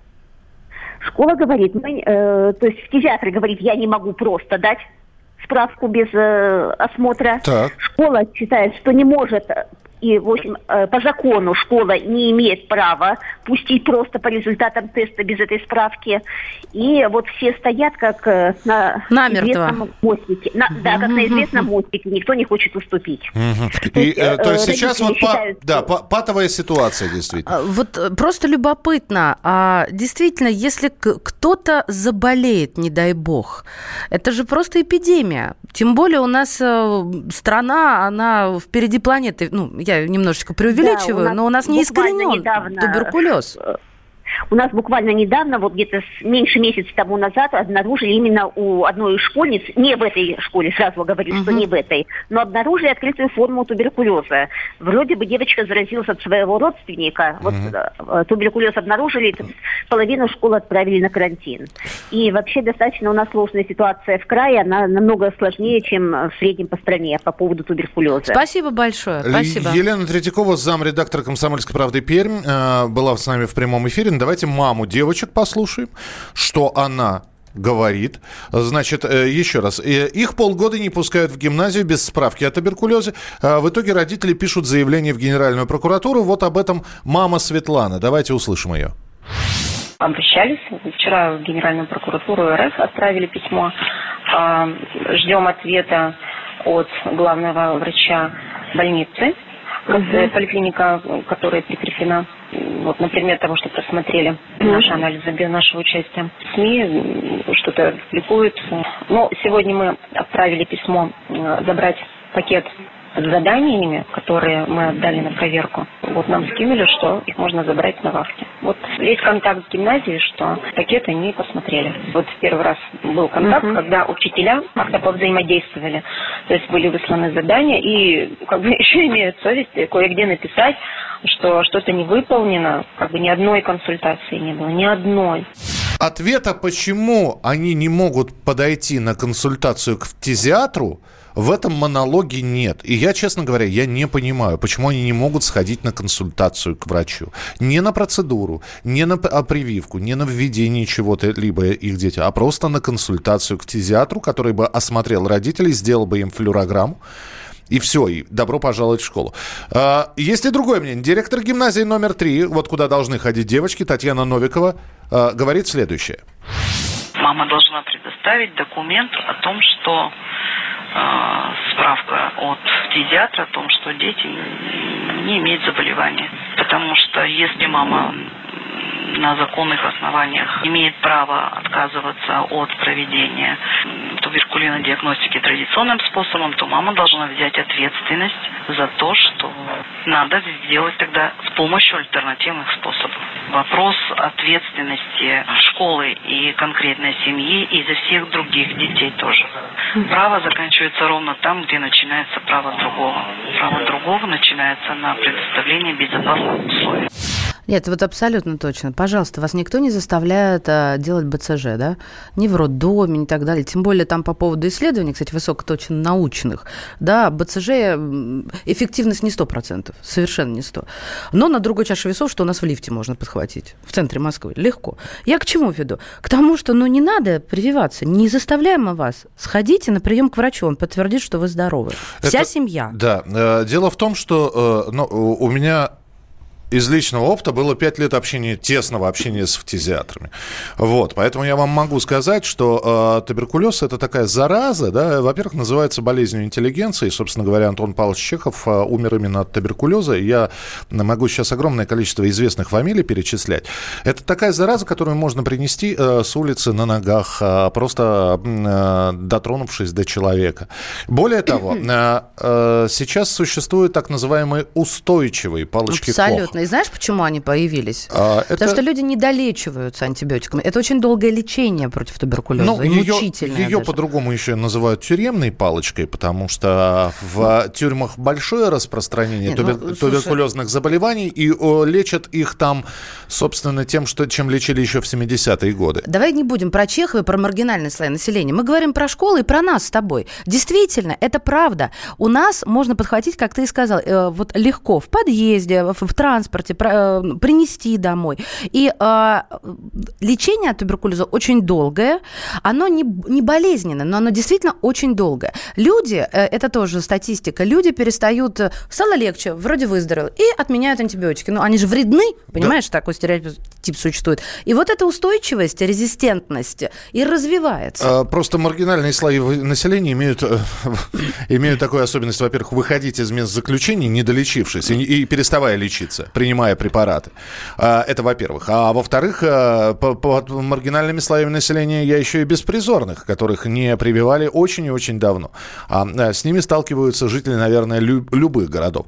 восемь девять шесть семь двести ровно девяносто семь ноль два. Мы позвонили директору Московской школы, заслуженному учителю Российской Федерации, директору Московской школы восемнадцать одиннадцать Александру Рывкину. И вот рассказали ему эту ситуацию, которая произошла в Перми. Попросили его, ну вот, оценить, кто прав, кто виноват. И э, просто попросили примерить на себя вот эту вот историю, когда э, у ребенка нет справки о том, что он не болен туберкулезом. И вот что Александр Рывкин нам сказал. Реально я понимаю так, что я имею право не допускать только при условии, если есть предписание Роспотребнадзора. Если Роспотребнадзор выставил мне, что ребенок там в контакте или болен туберкулезом, то я до тех пор, пока не буду вы... не, не будет окончательно прояснено, могу... имею право не допускать. По закону, по всем законам, сегодняшним законам Российской Федерации, насильно никого прививать не имеем права. Все. Как только возникает ситуация, когда кто-то заболел в школе из детей, Я имею право не допускать непривитых детей, да. Я получаю предписание от Роспотребнадзора. восемь девятьсот шестьдесят семь двести ровно девяносто семь ноль два. восемь девятьсот шестьдесят семь двести ровно девяносто семь ноль два. Что вы думаете по этому поводу? Ну и, конечно, здесь начинаешь, опять же, примеривать, как и любой человек, на себя. А надо ли, чтобы мой здоровый ребенок ходил в школу, где будет учиться ребенок, которого могут допустить, согласно вот этой вот заявлению прокуратуры, к занятиям, и непонятно, он здоров или болен. восемь девятьсот шестьдесят семь двести ровно девяносто семь ноль два. ноль два. Туберкулез разносится мантой туберкули... Вы о чем пишете? А, ясно. Так. Не, не будем какие-то не, неправильные совершенно суждения даже в эфире зачитывать. Ну, подождите. Это реакция мантой. Это иммунологический тест, который показывает, есть ли в организме туберкулезная инфекция.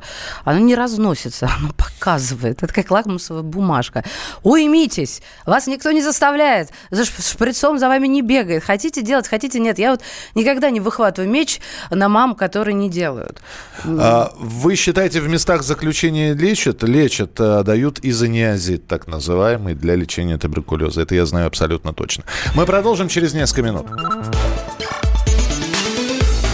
Информационно-аналитический канал на радио «Комсомольская правда». Главное вовремя.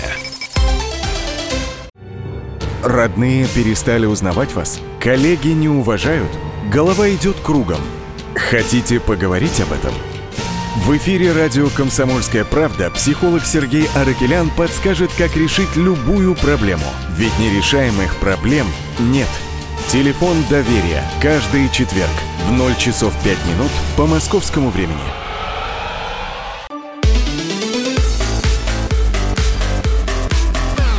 Главное вовремя. Друзья, программа «Главное вовремя». Мы продолжаем. А сегодня выйдет в эфир в шесть часов вечера по московскому времени передача «По сути дела». И а, проведет ее Николай Стариков, как это обычно и бывает. Мы а, сейчас спросим у него, чему сегодня будет посвящена передача. Николай, доброе утро, здравствуйте.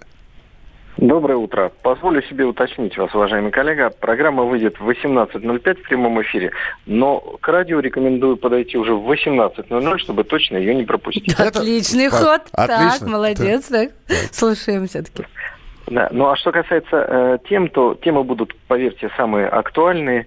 Я вот сейчас сажусь в самолет, и в то время, как буду перелетать из точки А в точку Б, буду внимательно вместе с моим соведущим Владимиром Варсобиным изучать новости экономики и политики.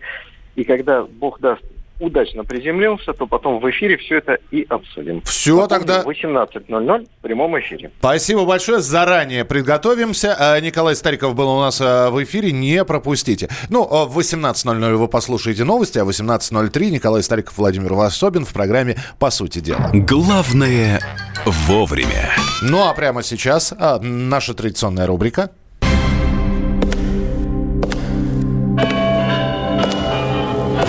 В коридорах власти. А, Дмитрий Смирнов у нас на связи. Дима, здравствуй. Здравствуйте. Здравствуйте. Как это ты с нами так вот официально? Что такое? Это Нетаньяху на тебя так подействовал? Нет. Что все официально? Переговоры на высшем уровне? Нетаньяху не успел на меня подействовать. Он только вчера ночью спустился с заснеженного трапа во Внуково-два. Даже его трап супруг... не расчистили. Трап расчистили, снег шел вокруг. Его супруга получила цветы mm. в замерзшей Москве. И, в общем, они поехали готовиться к сегодняшним непростым переговорам. Дима, скажи, а что дарят э, с, супругам вот, э, первых лиц государства? Я имею в виду, есть ли какие-то, какая-то формальность, вот какие именно цветы должны быть? Ох... Сейчас ты просто в такую бездну заглянул. Ну, что, прям бездна. Что прям, что прям... Ты помнишь скандал, который был, когда Ангеле Меркель и Калинде, понимаете ли, хорватской, Владимир Путин подарил одинаковые, но разные букеты. Месяц скандалили, обсуждали... У кого лучше? У кого больше? Вот Миша правильно сказал. В общем, вот. Поэтому если сейчас мы будем сравнивать, что подарили жене Нетаньяху или жене Эрдогана... Не сравнивать. Я боюсь, мы вызовем международный скандал. Между тем, пока Штирлиц шел по коридору, а Беньямин Нетаньяху по трапу, а Путин поздравлял Эрдогана, да? Было еще что? С успешной покупкой. С шестидесятипятилетием. Да, со словами «Жизнь не только несколько раз бывает шестьдесят пять лет, дорогой Реджеп Таип Эрдоган. Это все праздничные мероприятия, но ведь наверняка было что-то еще, что было накануне. Накануне к Владимиру Путину приходил глава Новотека, господин Михельсон, и рассказал ему, что страшные прямо у России планы по сжижению природного газа. Новотек — это один из лидеров в этой отрасли, может быть, даже крупнейшая компания, которая этим занимается. Ямал-СПГ, вот все вот эти вот северные проекты, это все Новотек. И рассказал, что и на триллион рублей будет размещено заказов на российских предприятиях. Сейчас они запускают вторую линию своего вот этого северного проекта на Ямале по сжижению как раз природного газа, рассказал, что в ближайшее время они займут половину, сорок шесть из восьмидесяти миллионов э, тонн, которые будут провозиться по плану в ближайшие годы по Северному морскому пути. В общем, даже вот, мне кажется, Владимира Путина это впечатлило, хотя, наверное, не сказать, что он был не в курсе, он летал уже на Ямал и все это видел своими глазами. Сегодня с, э, с Нетаньяху состоятся переговоры, и, насколько я понимаю, Нетаньяху привез карту, то ли в подарок, то ли просто чтобы показать какую-то. И понятно, что э, разговор пойдет об Иране в первую очередь, или это не в первую очередь, будут еще какие-то вопросы обсуждаться? Ну, в первую очередь, они, они всегда приезжают с картами, это вообще такая интересная история, когда вот раньше, сейчас не изменились системы, а раньше ты вот заходишь в зал переговоров, и по дороге, например, сидит израильская делегация, там сейчас эти военные, и они на столе просто на столике разложили карты, что-то там смотрят, военные карты. Фла- такие, флаги, да, двигают что-то. Нет, флаги не двигают, но что-то там вот пальцами чертят. Где должен быть командир? Впереди, на лихом коне. Хорошо, что они столицы не передвигают. Это да. Командиров проще. Поэтому, да, приехал Нетаньяху, конечно, в первую очередь согласовывать эту сложную для всех ситуацию в Сирии. Если вот вдуматься, вот он, он же не скрывал, он рассказал заранее, с чем он едет. Он едет в Москву, чтобы в Кремле дать отпор укреплению Ирана в Сирии. Вот такая геополитическая загогулина. Не знаю, что у него из этого получится. А помимо сегодняшних переговоров, будет ли еще что-то? Ну, на самом деле, конечно, сегодня даже, наверное, не, не Нетаньяху на первом месте. Сегодня заседание правительства, целью которого, значит, основная тема – это развитие Арктики. Накануне как раз Путин формализовал э, структуру. Месяц назад Дмитрий Медведев пришел и сказал, о чем мы будем делать отдельное вот министерство по делам развития Арктики. У нас есть вот Минвосток развития, давай их объединим, все равно они где-то там, в принципе, рядом в каком-то месте, эти круги Эйлера. И Путин вчера подписал указ как раз об объединении, вернее, о расширении функций Минвосток развития. Теперь он называется Министерство по развитию Дальнего Востока и Арктической зоны. Вот так вот добавилось работы-то, да, сразу? Ну, в общем, да. Да.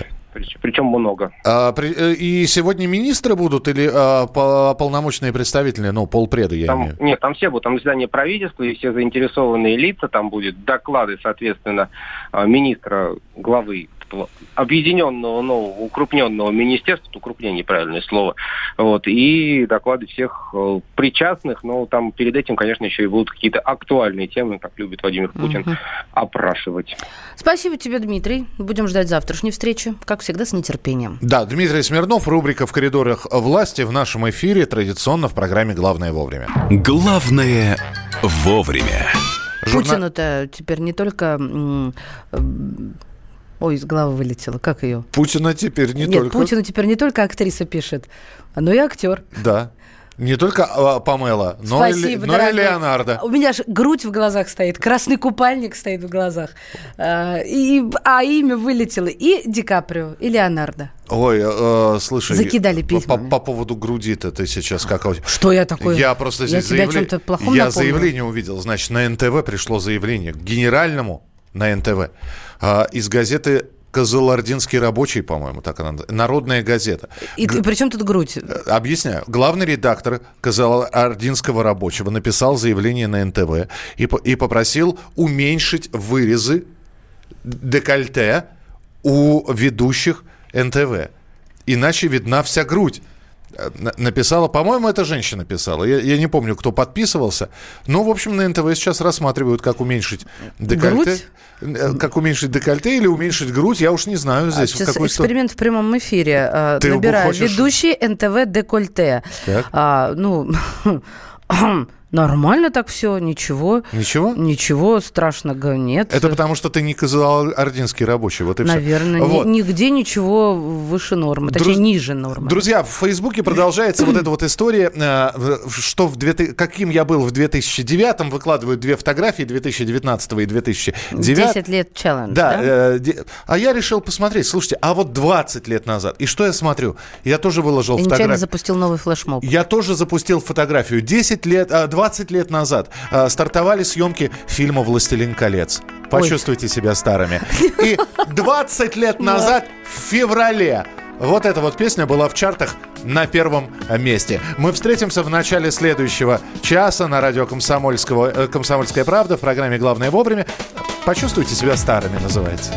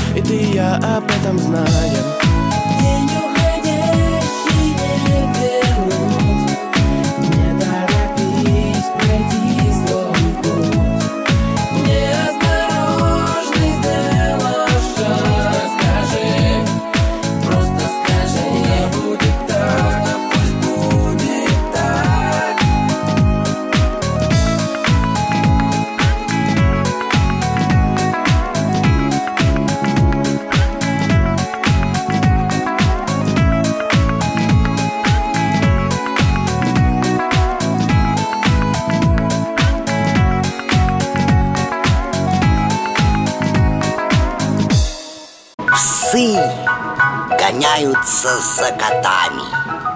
Так всегда было и так всегда будет.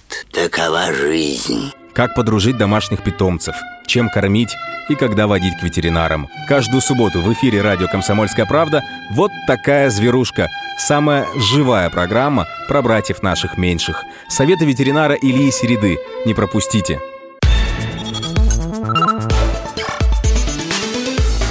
Информационно-аналитический канал на радио «Комсомольская правда». Главное вовремя. Итак, друзья, программа «Главное вовремя». Добро пожаловать, присоединяйтесь к нам. Все обсуждаем, что прилетает на информационные ленты, что беспокоит многих или некоторых. Поэтому восемь девятьсот шестьдесят семь двести ровно девяносто семь. Так сказал. Я объясню. Вот я не знаю, я просто не видел. Вполне возможно, если бы я это увидел, меня бы это обеспокоило. восемь девятьсот шестьдесят семь двести ровно девяносто семь ноль два. Это сообщение на Вайбер и на WhatsApp. Значит, епархия обратилась в прокуратуру из-за бутылок водки в виде часовни. Угу. Это, Красно... Это в Красноярске, да. Керамический сосуд в виде часовни Пороскевой Пятницы приспособили под водку. Порос... Э... Вот сейчас не поняла. А, Пороскева Пятница это... Это известная форма часовни или просто часовня не, известная? Нет, это, это известная э, святая.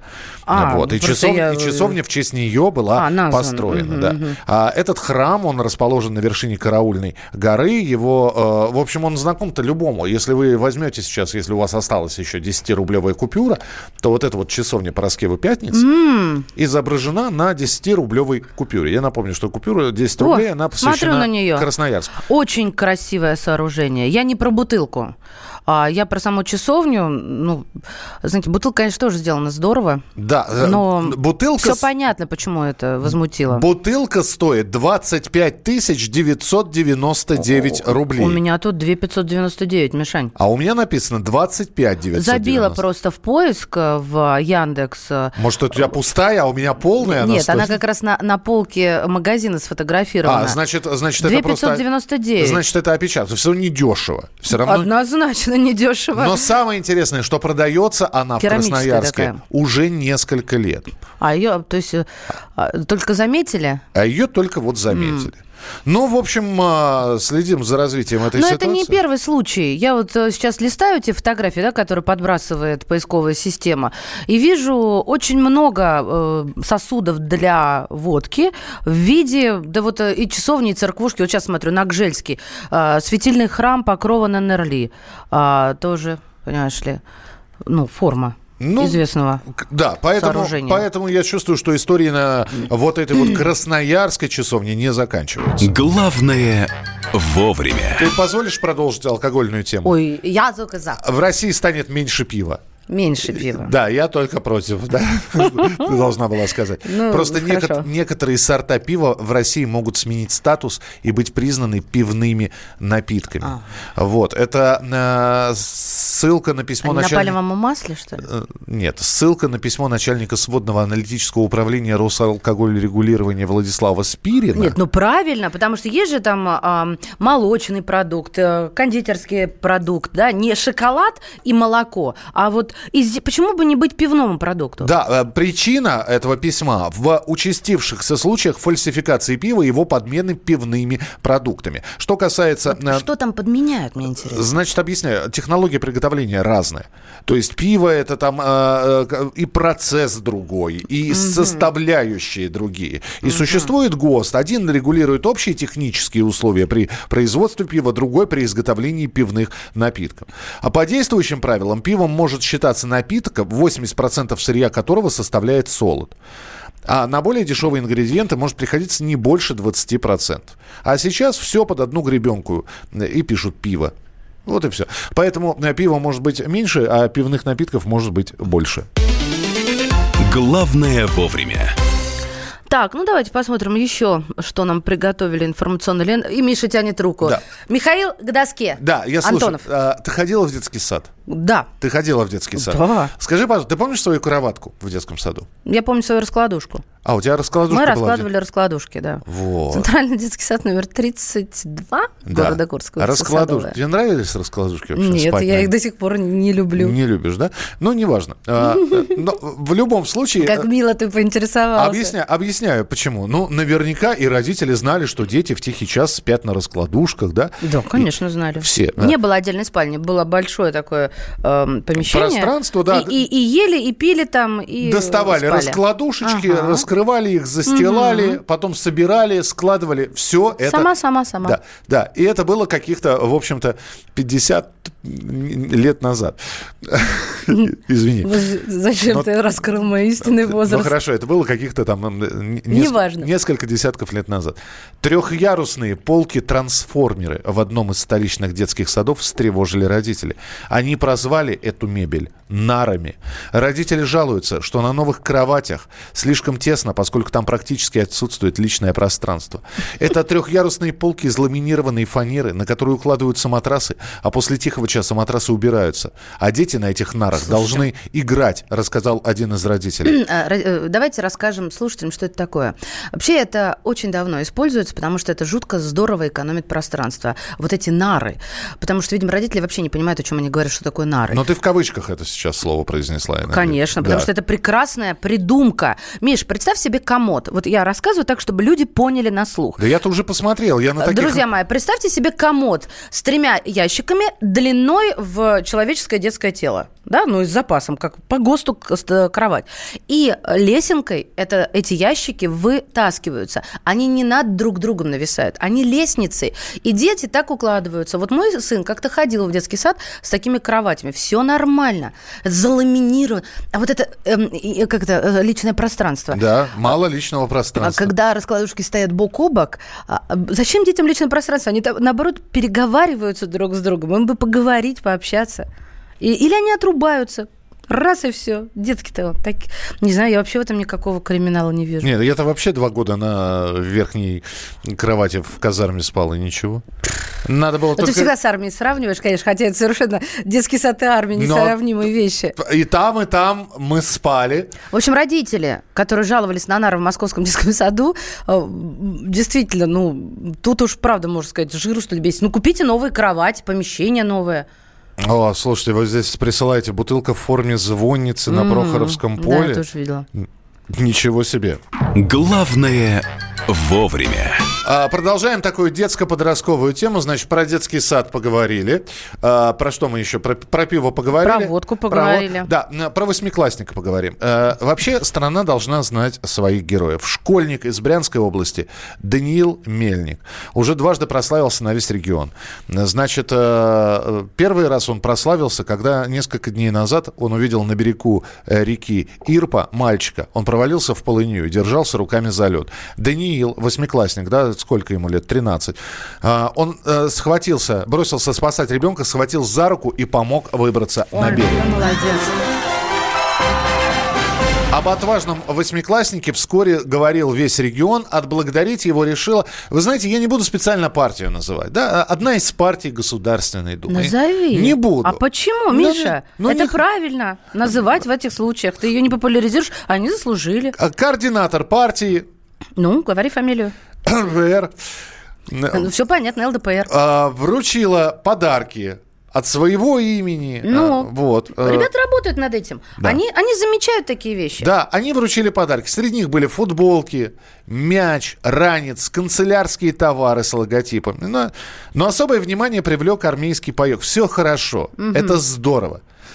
Но когда открыли этот армейский паёк, в нем были продукты, почерневшие от гнили. Фотография этого пайка размещена в сети ВКонтакте.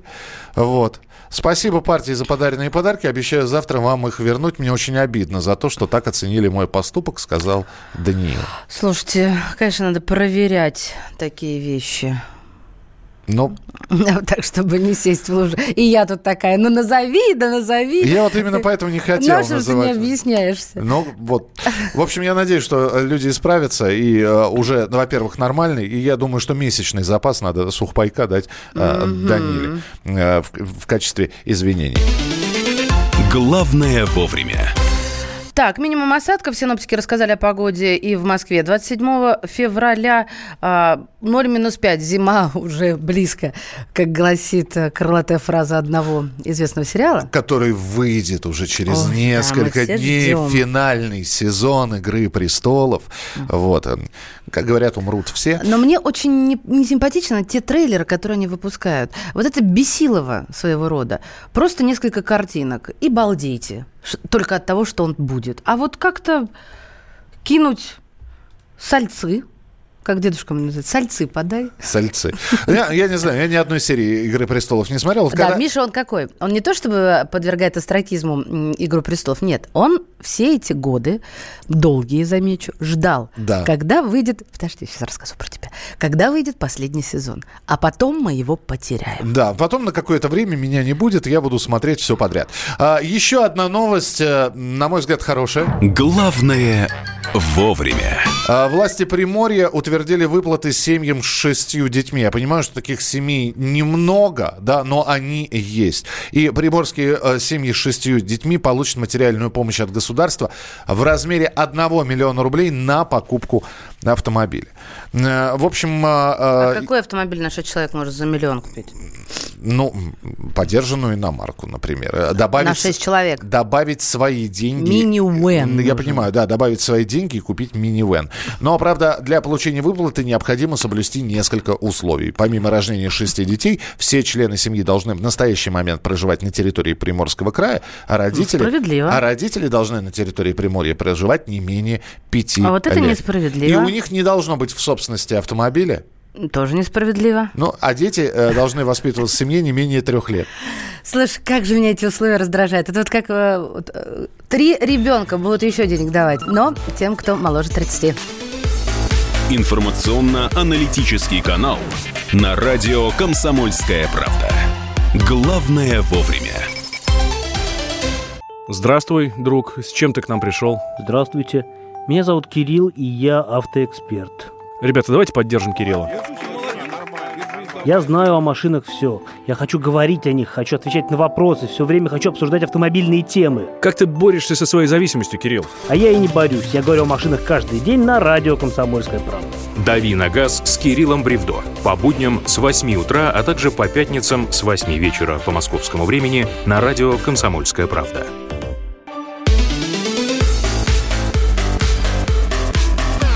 Главное вовремя. Друзья, продолжается программа «Главное вовремя». Давненько не было в нашем эфире извинений, которые давненько никто не требовал. Я напомню, что Хабиб, Хабиб Нурмагомедов уже выступал, боец, чемпион ю эф си в легком весе. Хабиб Нурмагомедов уже выступал противником чего-то откровенного и, по его мнению, правильно прошлого. Сказать, сторонником нравственности. Сторонником нравственности. нравственности. Я напомню, что именно по инициативе Хабиба Нурмагомедова в Дагестане были отменены концерты Егора Крида. Для тех, кто не знает, кто такой Егор Крид, пожалуйста. С тобой не могу найти контроль. Теперь домой я отправлю свою любовь трезветь. Не надо нам этого. Сказал Хабиб Нурмагомедов. И, казалось бы, да, там у него был конфликт с Тимати, который продюсирует, в общем, и под лейблом которого выступает Егор Крид. Казалось бы, все, затихло. Нет, не затихло. Значит, двадцать пятого февраля Хабиб Нурмагомедов на своей странице в Инстаграме негодовал из-за показанного в Махачкале спектакля «Охота на мужчин», считая его грязным и фривольным за одну откровенную сцену. Дагестан – наша земля, и тут организовывать подобного рода мероприятия никто не должен. Дагестан – республика настоящих мужчин и целомудренных женщин. И вообще, что вы хотите, народных конфликтов или нет? Скажите мне, закон нашей страны одобряет спектакль, где голые мужчины и женщины целуются в центре города? Почему закон не работает? И кто вообще за эту порнографию ответит? Я, конечно, полез выяснять, что за охота на мужчин-то, что за, что за порнография. Оказалась классическая итальянская пьеса. Мишка тут споткнулся слегка. Да, я так думаю. Михалыч, какие твои годы? Да. Сейчас ты выучишь всю итальянскую драматургию. Во-первых, спасибо почему, почему, я это, почему я этого не знал? Так, ну что ж, не все коту масленица. Да. Не все коту март, я бы так сказала. Ну, да. в, в общем-то, посмотрел даже отрывки. Маша, есть правда голые? Ну, как, как тебе сказать? Вообще, вообще, конечно, там, в общем-то, ну, ходят в декольте, конечно. Я, я не увидел там голых каких-то, не знаю.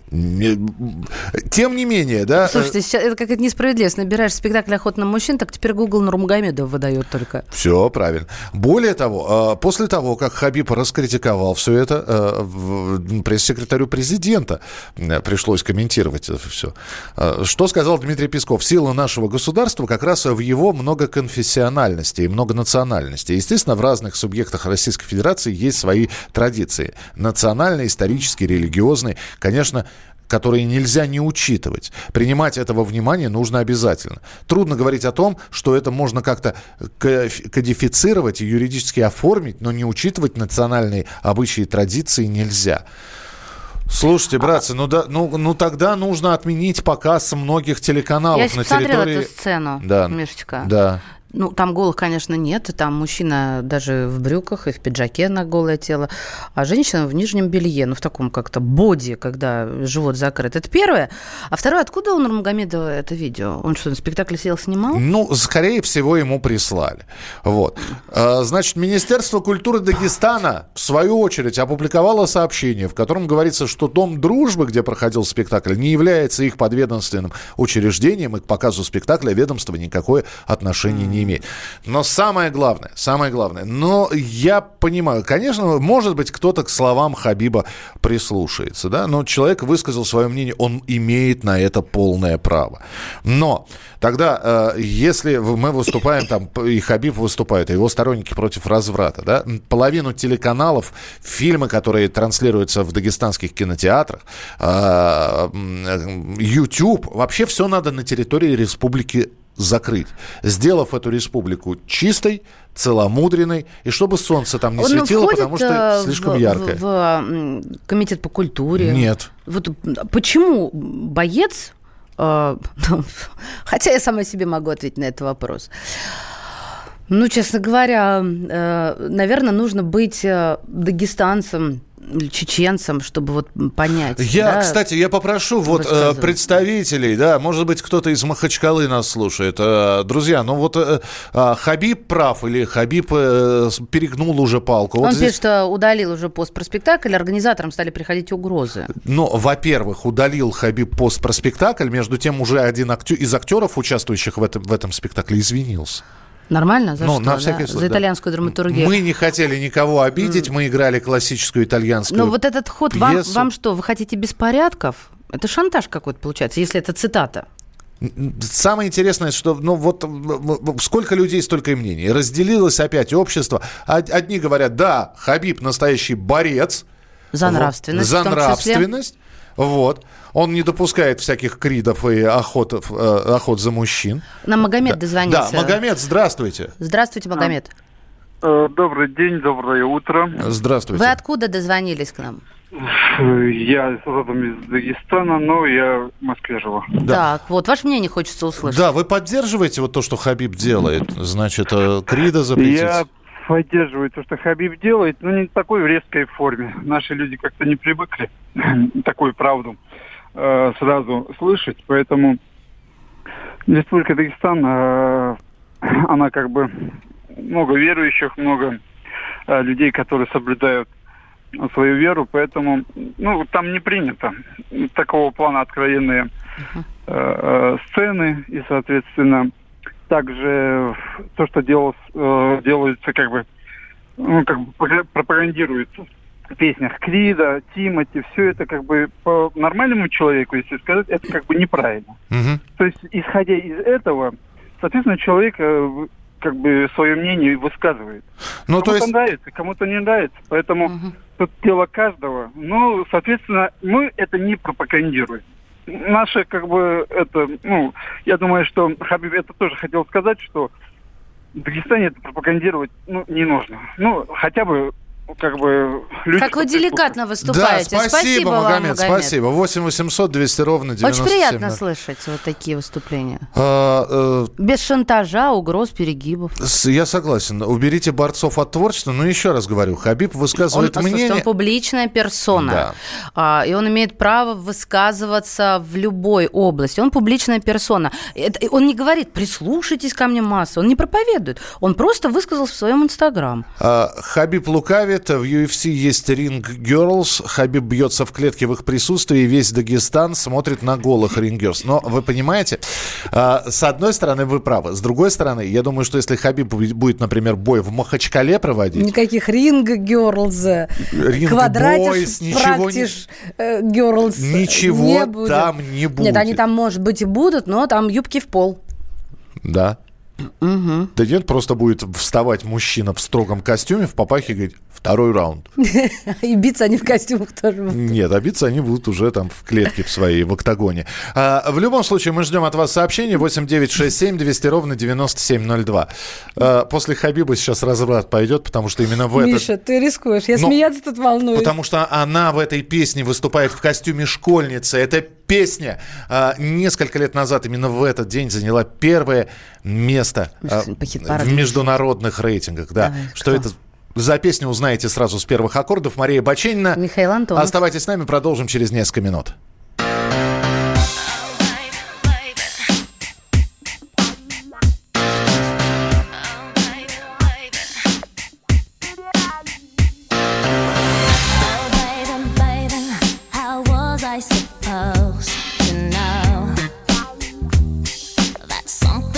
Wasn't right.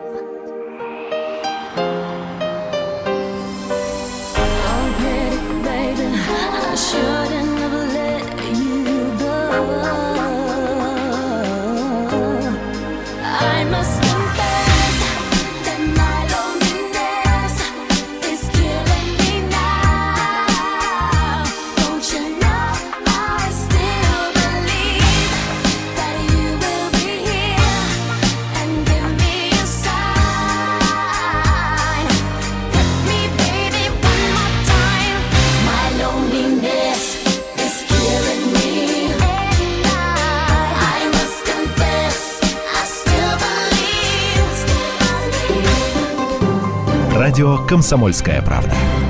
Содомиты, извращенцы, моральные уроды. Они повсюду. Но у нас есть он, Виталий Милонов. Потаскушки и либеральные сетевые хомячки. Закончилось ваше время, наступает наше время, наступает программа «Депутатская прикосновенность». Будет жарко, а возможно и больно. Программа «Депутатская прикосновенность» с Виталием Милоновым. Каждый вторник с девяти вечера по Москве. Главное вовремя.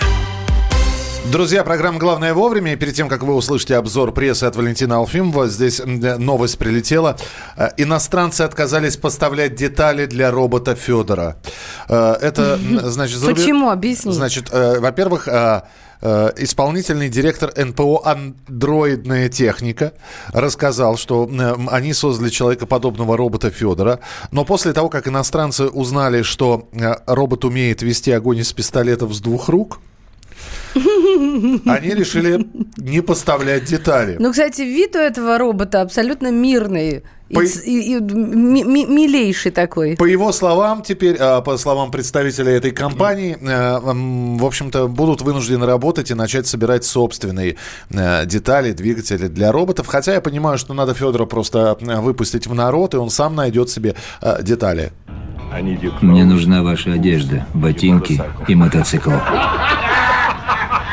Ну, вот примерно так это все и будет выглядеть. Раз иностранцы отказывают, отказываются поставлять, я думаю, что наш Федор не пропадет. Вот. Но выглядит он, конечно, очень-очень странновато такой. Вот. Хоть он и человекоподобный. А Валентин Алфимов абсолютно человекоподобный, не робот. Андроид. И, и, и более того, я не знаю, на андроиде он, на iOS работает, на, на чем он только не работает, на биотопливе. Ну, а прямо сейчас обзор прессы от Валентина Алфимова в нашем эфире. Обзор прессы на радио «Комсомольская правда». Да, здравствуйте, дорогие друзья. Я работаю на сосисках и пельмешках. Смотрите, в реальности... Мне нужны твои сосиски и пельмешки. Можно и так сказать. Нормально. В реальной экономике деньги, как и любой товар, имеют свою цену. Или, по-нашему, мы это называем курс. Что это такое? Это цена денежной единицы одной страны, которая выражена в денежной единице другой страны. Ну, тут все понятно. Падение или рост, ну, в частности, российского рубля, напрямую влияют на все сферы нашей с вами жизни. И мы привыкли связывать это с ценами на нефть. Но неужели дело только в этом? В общем, ЕГРУ разбирались, от чего зависит курс рубля. А Вероника Скворцова рассказала о планах по созданию сельских амбулаторий. Подробности нам пишет «Парламентская газета». Так вот, в частности, планируется создание и модернизация больше полутора тысяч фельдшерско-акушерских пунктов и, ну, соответственно, амбулаторий. Еще министр добавила, что для оказания медпомощи жителям населенных пунктов, где живет больше, меньше ста человек, на приобретение передвижных мобильных медицинских комплексов, то есть вот передвижной мобильный медицинский комплекс, это что такое? Это, я так понимаю, такая скорая помощь, только очень крутая. там будет намного больше фун- функционала, чем в обычной mm-hmm. скорой помощи.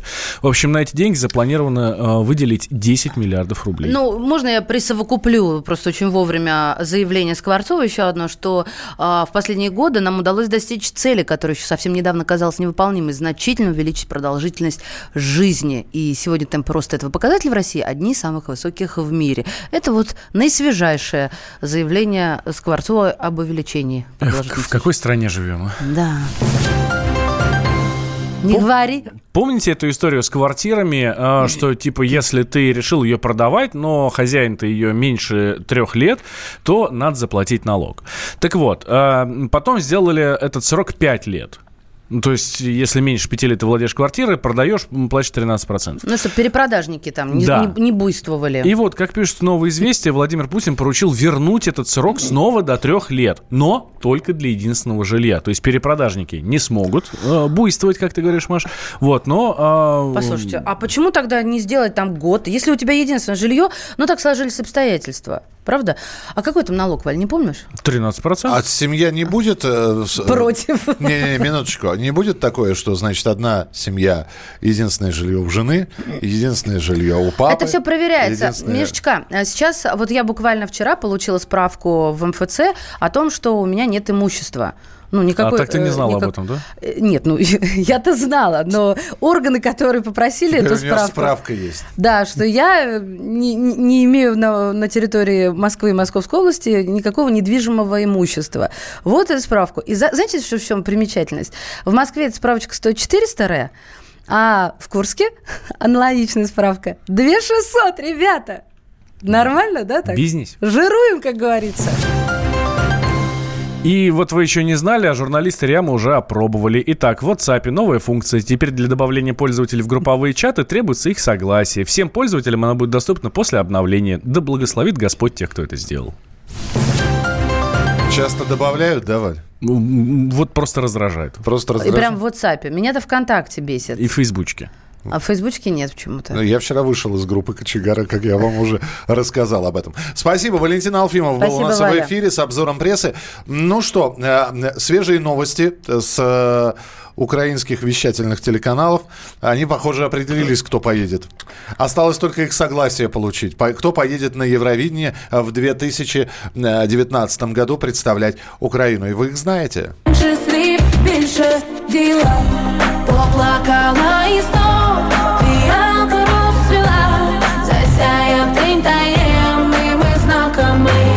«Поплакала и стоп, фиалка расцвела» — это группа «Каска». Ну, она же «Сказка». Прекрасный коллектив. Да, но а, согласие от них вроде как не получено. Они тоже проходили отбор на Евровидение, не прошли его. И, но так как уже отказались, по-моему, все... кроме них.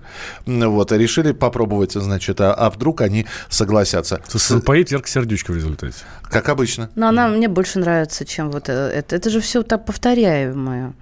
Приятная песня. Ну, ничего особенного. По мне, так вот эта группа «Каска», да? Да, да. Не «Каско», в смысле... Э, и автор. Не «Каска», не строительная, да? Да, а... Э, «Казка». Да, по мне, так это представитель... Один, один из лучших представителей современной попсы. Серьезно? Абсолютно. Угу. Причем у, у нас подобного уровня нет. Ну, это в лучшем да. случае, может, Лобода. Которая это... является украинской ну, гражданской, да. гражданкой. Ладно, в любом случае следим, кто поедет на Украину от Евровидения. Будут новости, будем вам об этом сообщать. Главное вовремя. Валентин какой продвинутый. Я вот считаю меломаном себя и никогда не слышала а про почему? Группу «Казга». Знаешь почему? Да, я вот клип даже себе поставила, плакала. Вот Потому раз. Что я смотрю программу «Глядя в телевизор» и доверяю вкусу Егора ты Арефьева. Ее, ты ее смотришь? Конечно. А... В «Ютубике»? А, так они же клипы не показывают, они здесь с Сергеем они, сидят они, и общаются. Они, они показывают, а пантомима знаешь какая? Да, вот я в... способностях Сергея Ефимова совсем вот не сомневаюсь. «Поплакала», и «Стоп», «Фиалка расцвела». Все это надо видеть. А, друзья, мы вчера еще начали обсуждать, и сейчас огромное обсуждение, кого еще надо на- научиться называть. И вообще, а, давайте вспомним. В России предложили вернуть в силовые структуры обращение «господин».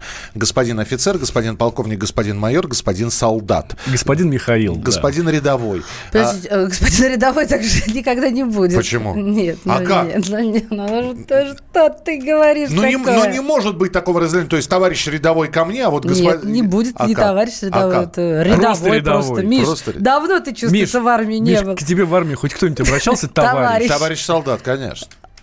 Нет, он был в элитных, нет, видимо, это, интеллигентных нет, ну, войсках. Я с, с тем, кто не служил вообще, вот... Все, что он сейчас сказал, Валь, ты понял? Ты хотел зашифровать, но зашифровался совсем бетонно. Объясни Без... по-русски. Просто откуда ты знаешь, как обращаются в армию? Я замужем за военным. Так. Так, этого достаточно, думаю. Но... Есть семьи военных. А, а я служил. Я тебе, я тебе рассказываю, что когда я был рядовым, меня называли товарищ солдат. Когда я получил сержантские погоны, меня называли товарищ сержант. И вот сейчас господин сержант, видимо, будет. Ну, это, это конечно, очень звучит забавно, как минимум, да? Подходит офицер, прапорщик, офицер. Подходит прапорщик, а, прапорщик к сержанту. Ну, товарищ сержант. А, господин сержант. Да, господин Ребят, прапорщик. подождите, ну вы про, вы про армию все говорите, а вот а, я так а, до сих пор обращаюсь, а, господин полицейский, когда меня ГИБДДшник тормозит. Ну а как к нему обращаться? Товарищ? Мужчина? Ну а как? Вот э, в царской армии, когда были юнкера, вот юнкеров никак не называю. Юнкер Петров, я там. Э, э, ша, самый ша, рядовой. Там, э, ну, с рядовым, хорошо, а сержантский, а господин прапорщик, а господин старшина. Мне кажется, господин та... подпоручик. Подпоруч. Нет, подождите. Подъезд Саул! Товарищ прапорщик, обращаются, да. Ну, действительно, тут офицерский и неофицерский состав не разделить, потому что так товарищ...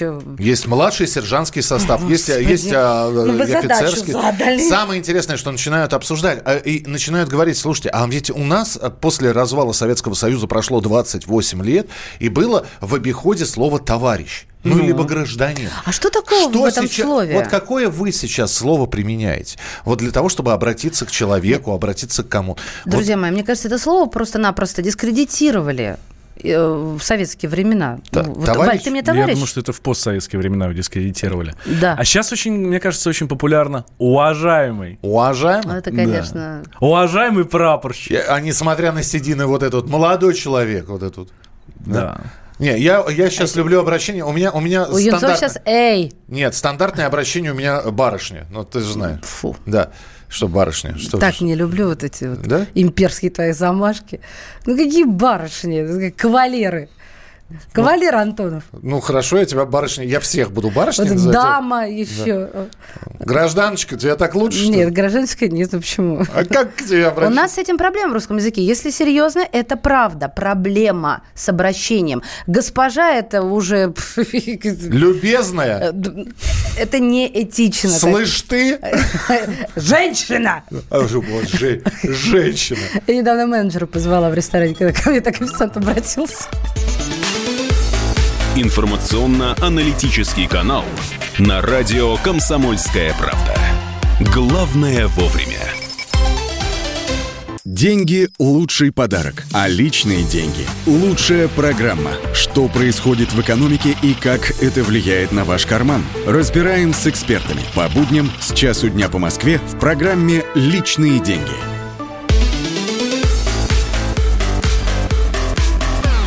Главное вовремя. А, все, здесь понеслось. Как, как, какие правильные обращения? Надо сначала сказать. Здравствуйте, да. друзья. Это главное вовремя. Сударь Антонов. И сударыня Бачинина. Мы пытаемся сейчас понять. Вот э, прошла новость о том, что хотят в, для российских военнослужащих ввести обращение «господин». И э, оно придет на смену «товарищ». Но мы же еще и в гражданской жизни тоже обращаемся как, каким-то образом к людям. И вот какое обращение вы используете? Если раньше было «Эй, товарищ, товарищ, товарищ, товарищ, товарищ, будьте добры, товарищ, mm-hmm. подвиньтесь», то сейчас это «товарищ», оно куда-то ушло. И вот здесь понеслось, значит. К женщинам в возрасте обращаюсь, дама, ко всем мужчинам шесть плюс молодой человек. Так. А подождите, а к женщине молодой вы тоже дамой называете, не мадемуазель? Потому что дама – это замужняя женщина уже, если уж на то пошло. Молодой или не очень молодой миссис? Дружище. Дружище. Слышай. Да-да-да, вы с седой бородой, дружище. Товарищ к равному, господин к вышестоящему. Так, полностью не согласен с Валентином. У нас есть намного лучше, чем эта каска. А, ну это про песню уже. Да. Гражданочка, товарищ инспектор. Товарищ единомышленник. Товарищ, то есть товарищ это единомышленник. Товарищ mm. употреблялось и в царской армии, например, товарищ министр. А. По-моему, товарищ министра все-таки употреблялось. Один раз обратился, слышь, дружище, в ответ услышал, на слышь, звони свою мы... зови свою мышь. Да, ну, нормально. А, простите, какой это идиот предложил? А, так, это, это ваше. Значит, а, это предложил депутат. Можно я фамилию не буду называть? Просто предложение. Вот. Я думаю, что товарищ Баранец и Тимошенко вчера рассмеялись над этой инициативой. Ну, потому что господин Баранец и господин Тимошенко, они бы... Очень сложно это, конечно, вот сопоставить в наших головах. Но вы меня извините, но, сударь и сударыня, у меня, еще, у меня из, из, деформация благодаря теремку, э, это сеть питания, да, которые говорят, сударь, какие блины заказывать будете? И, сударь, у меня это вот Иван в кафтане.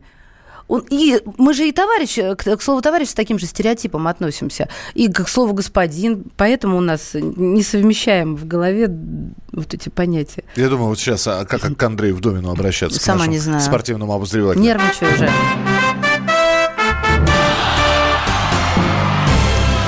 Товарищ Вдовин. Меня бы вполне устроило дружище. Дружище, дружище Вдовин. Здравствуй. Я, я, я, я насколько помню... Дорогой э, ты мой так, человечище, да?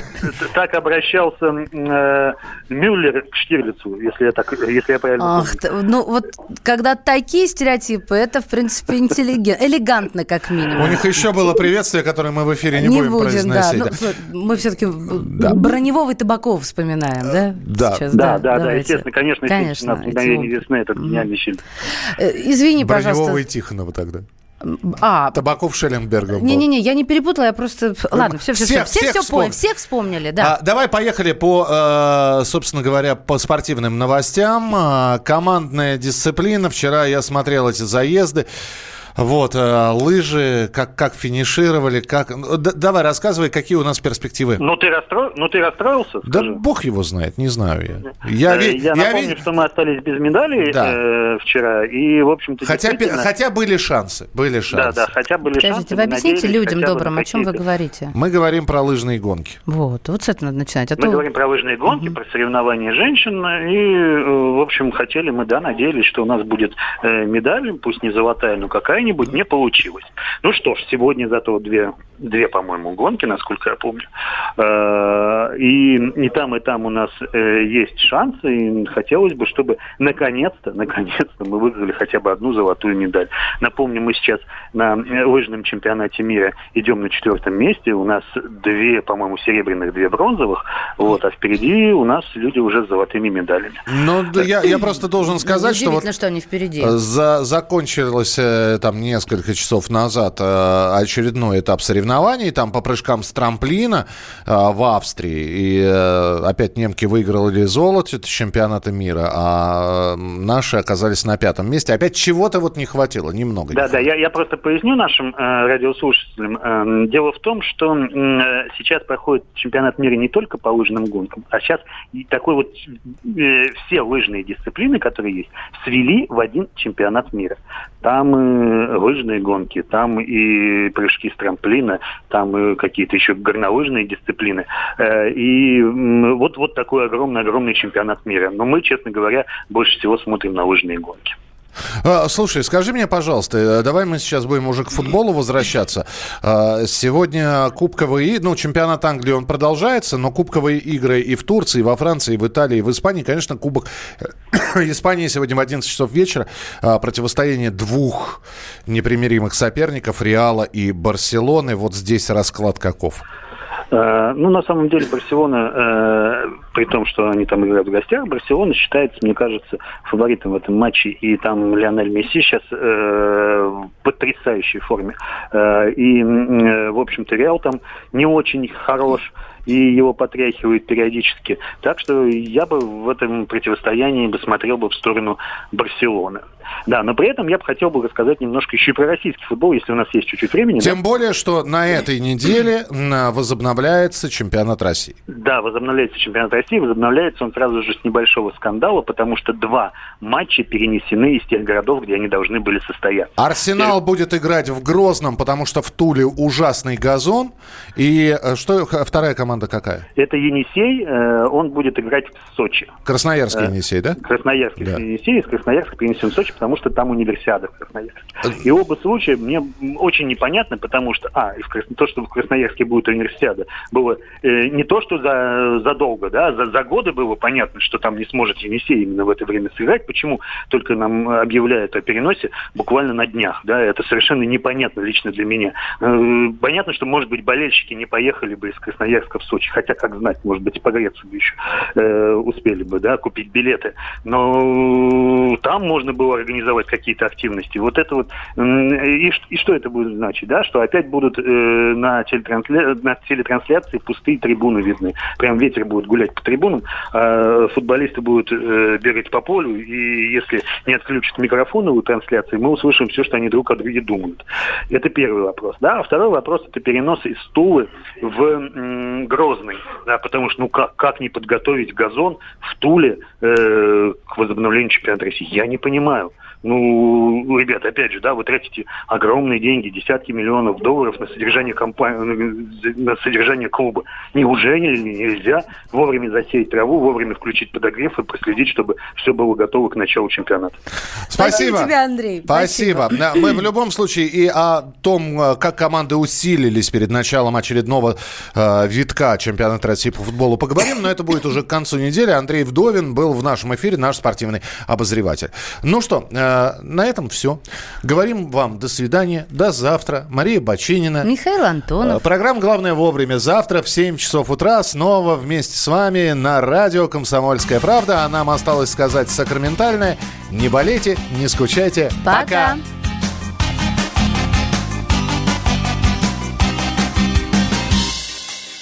Я видела ночью во сне, как разбивается звезда о звезду. Я без тебя теперь никак не могу, ты во мне. Не думай, что я просто так тебе говорю. Это все, я с каждым словом трудней дышу. Ты моя, ты моя.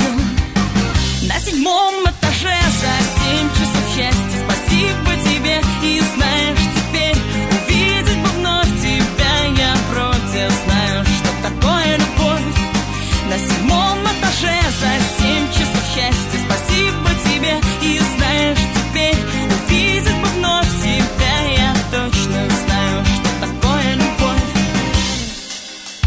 Поезда дробью колес, и вот мы разные с тобой города, и вот мы разные с тобой имена, имена.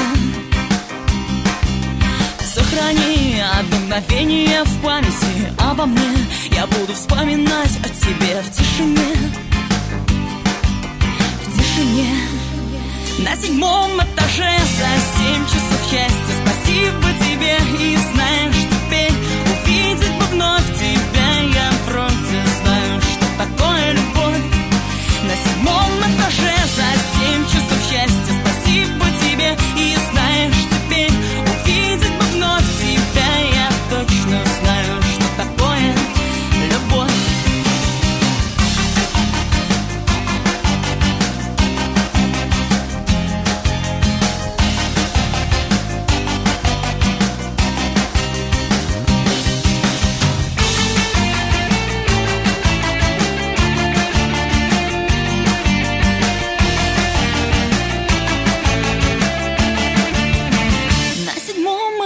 За семь часов счастья, спасибо тебе, и знаешь, теперь увидеть бы вновь тебя я вроде знаю, что такое любовь.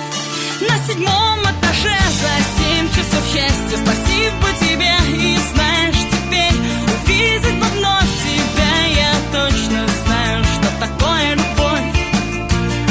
Что такое любовь. где знаю, что такое любовь. Значит, это тебя зовут Гав? Меня. Не годится котенку иметь такое имя.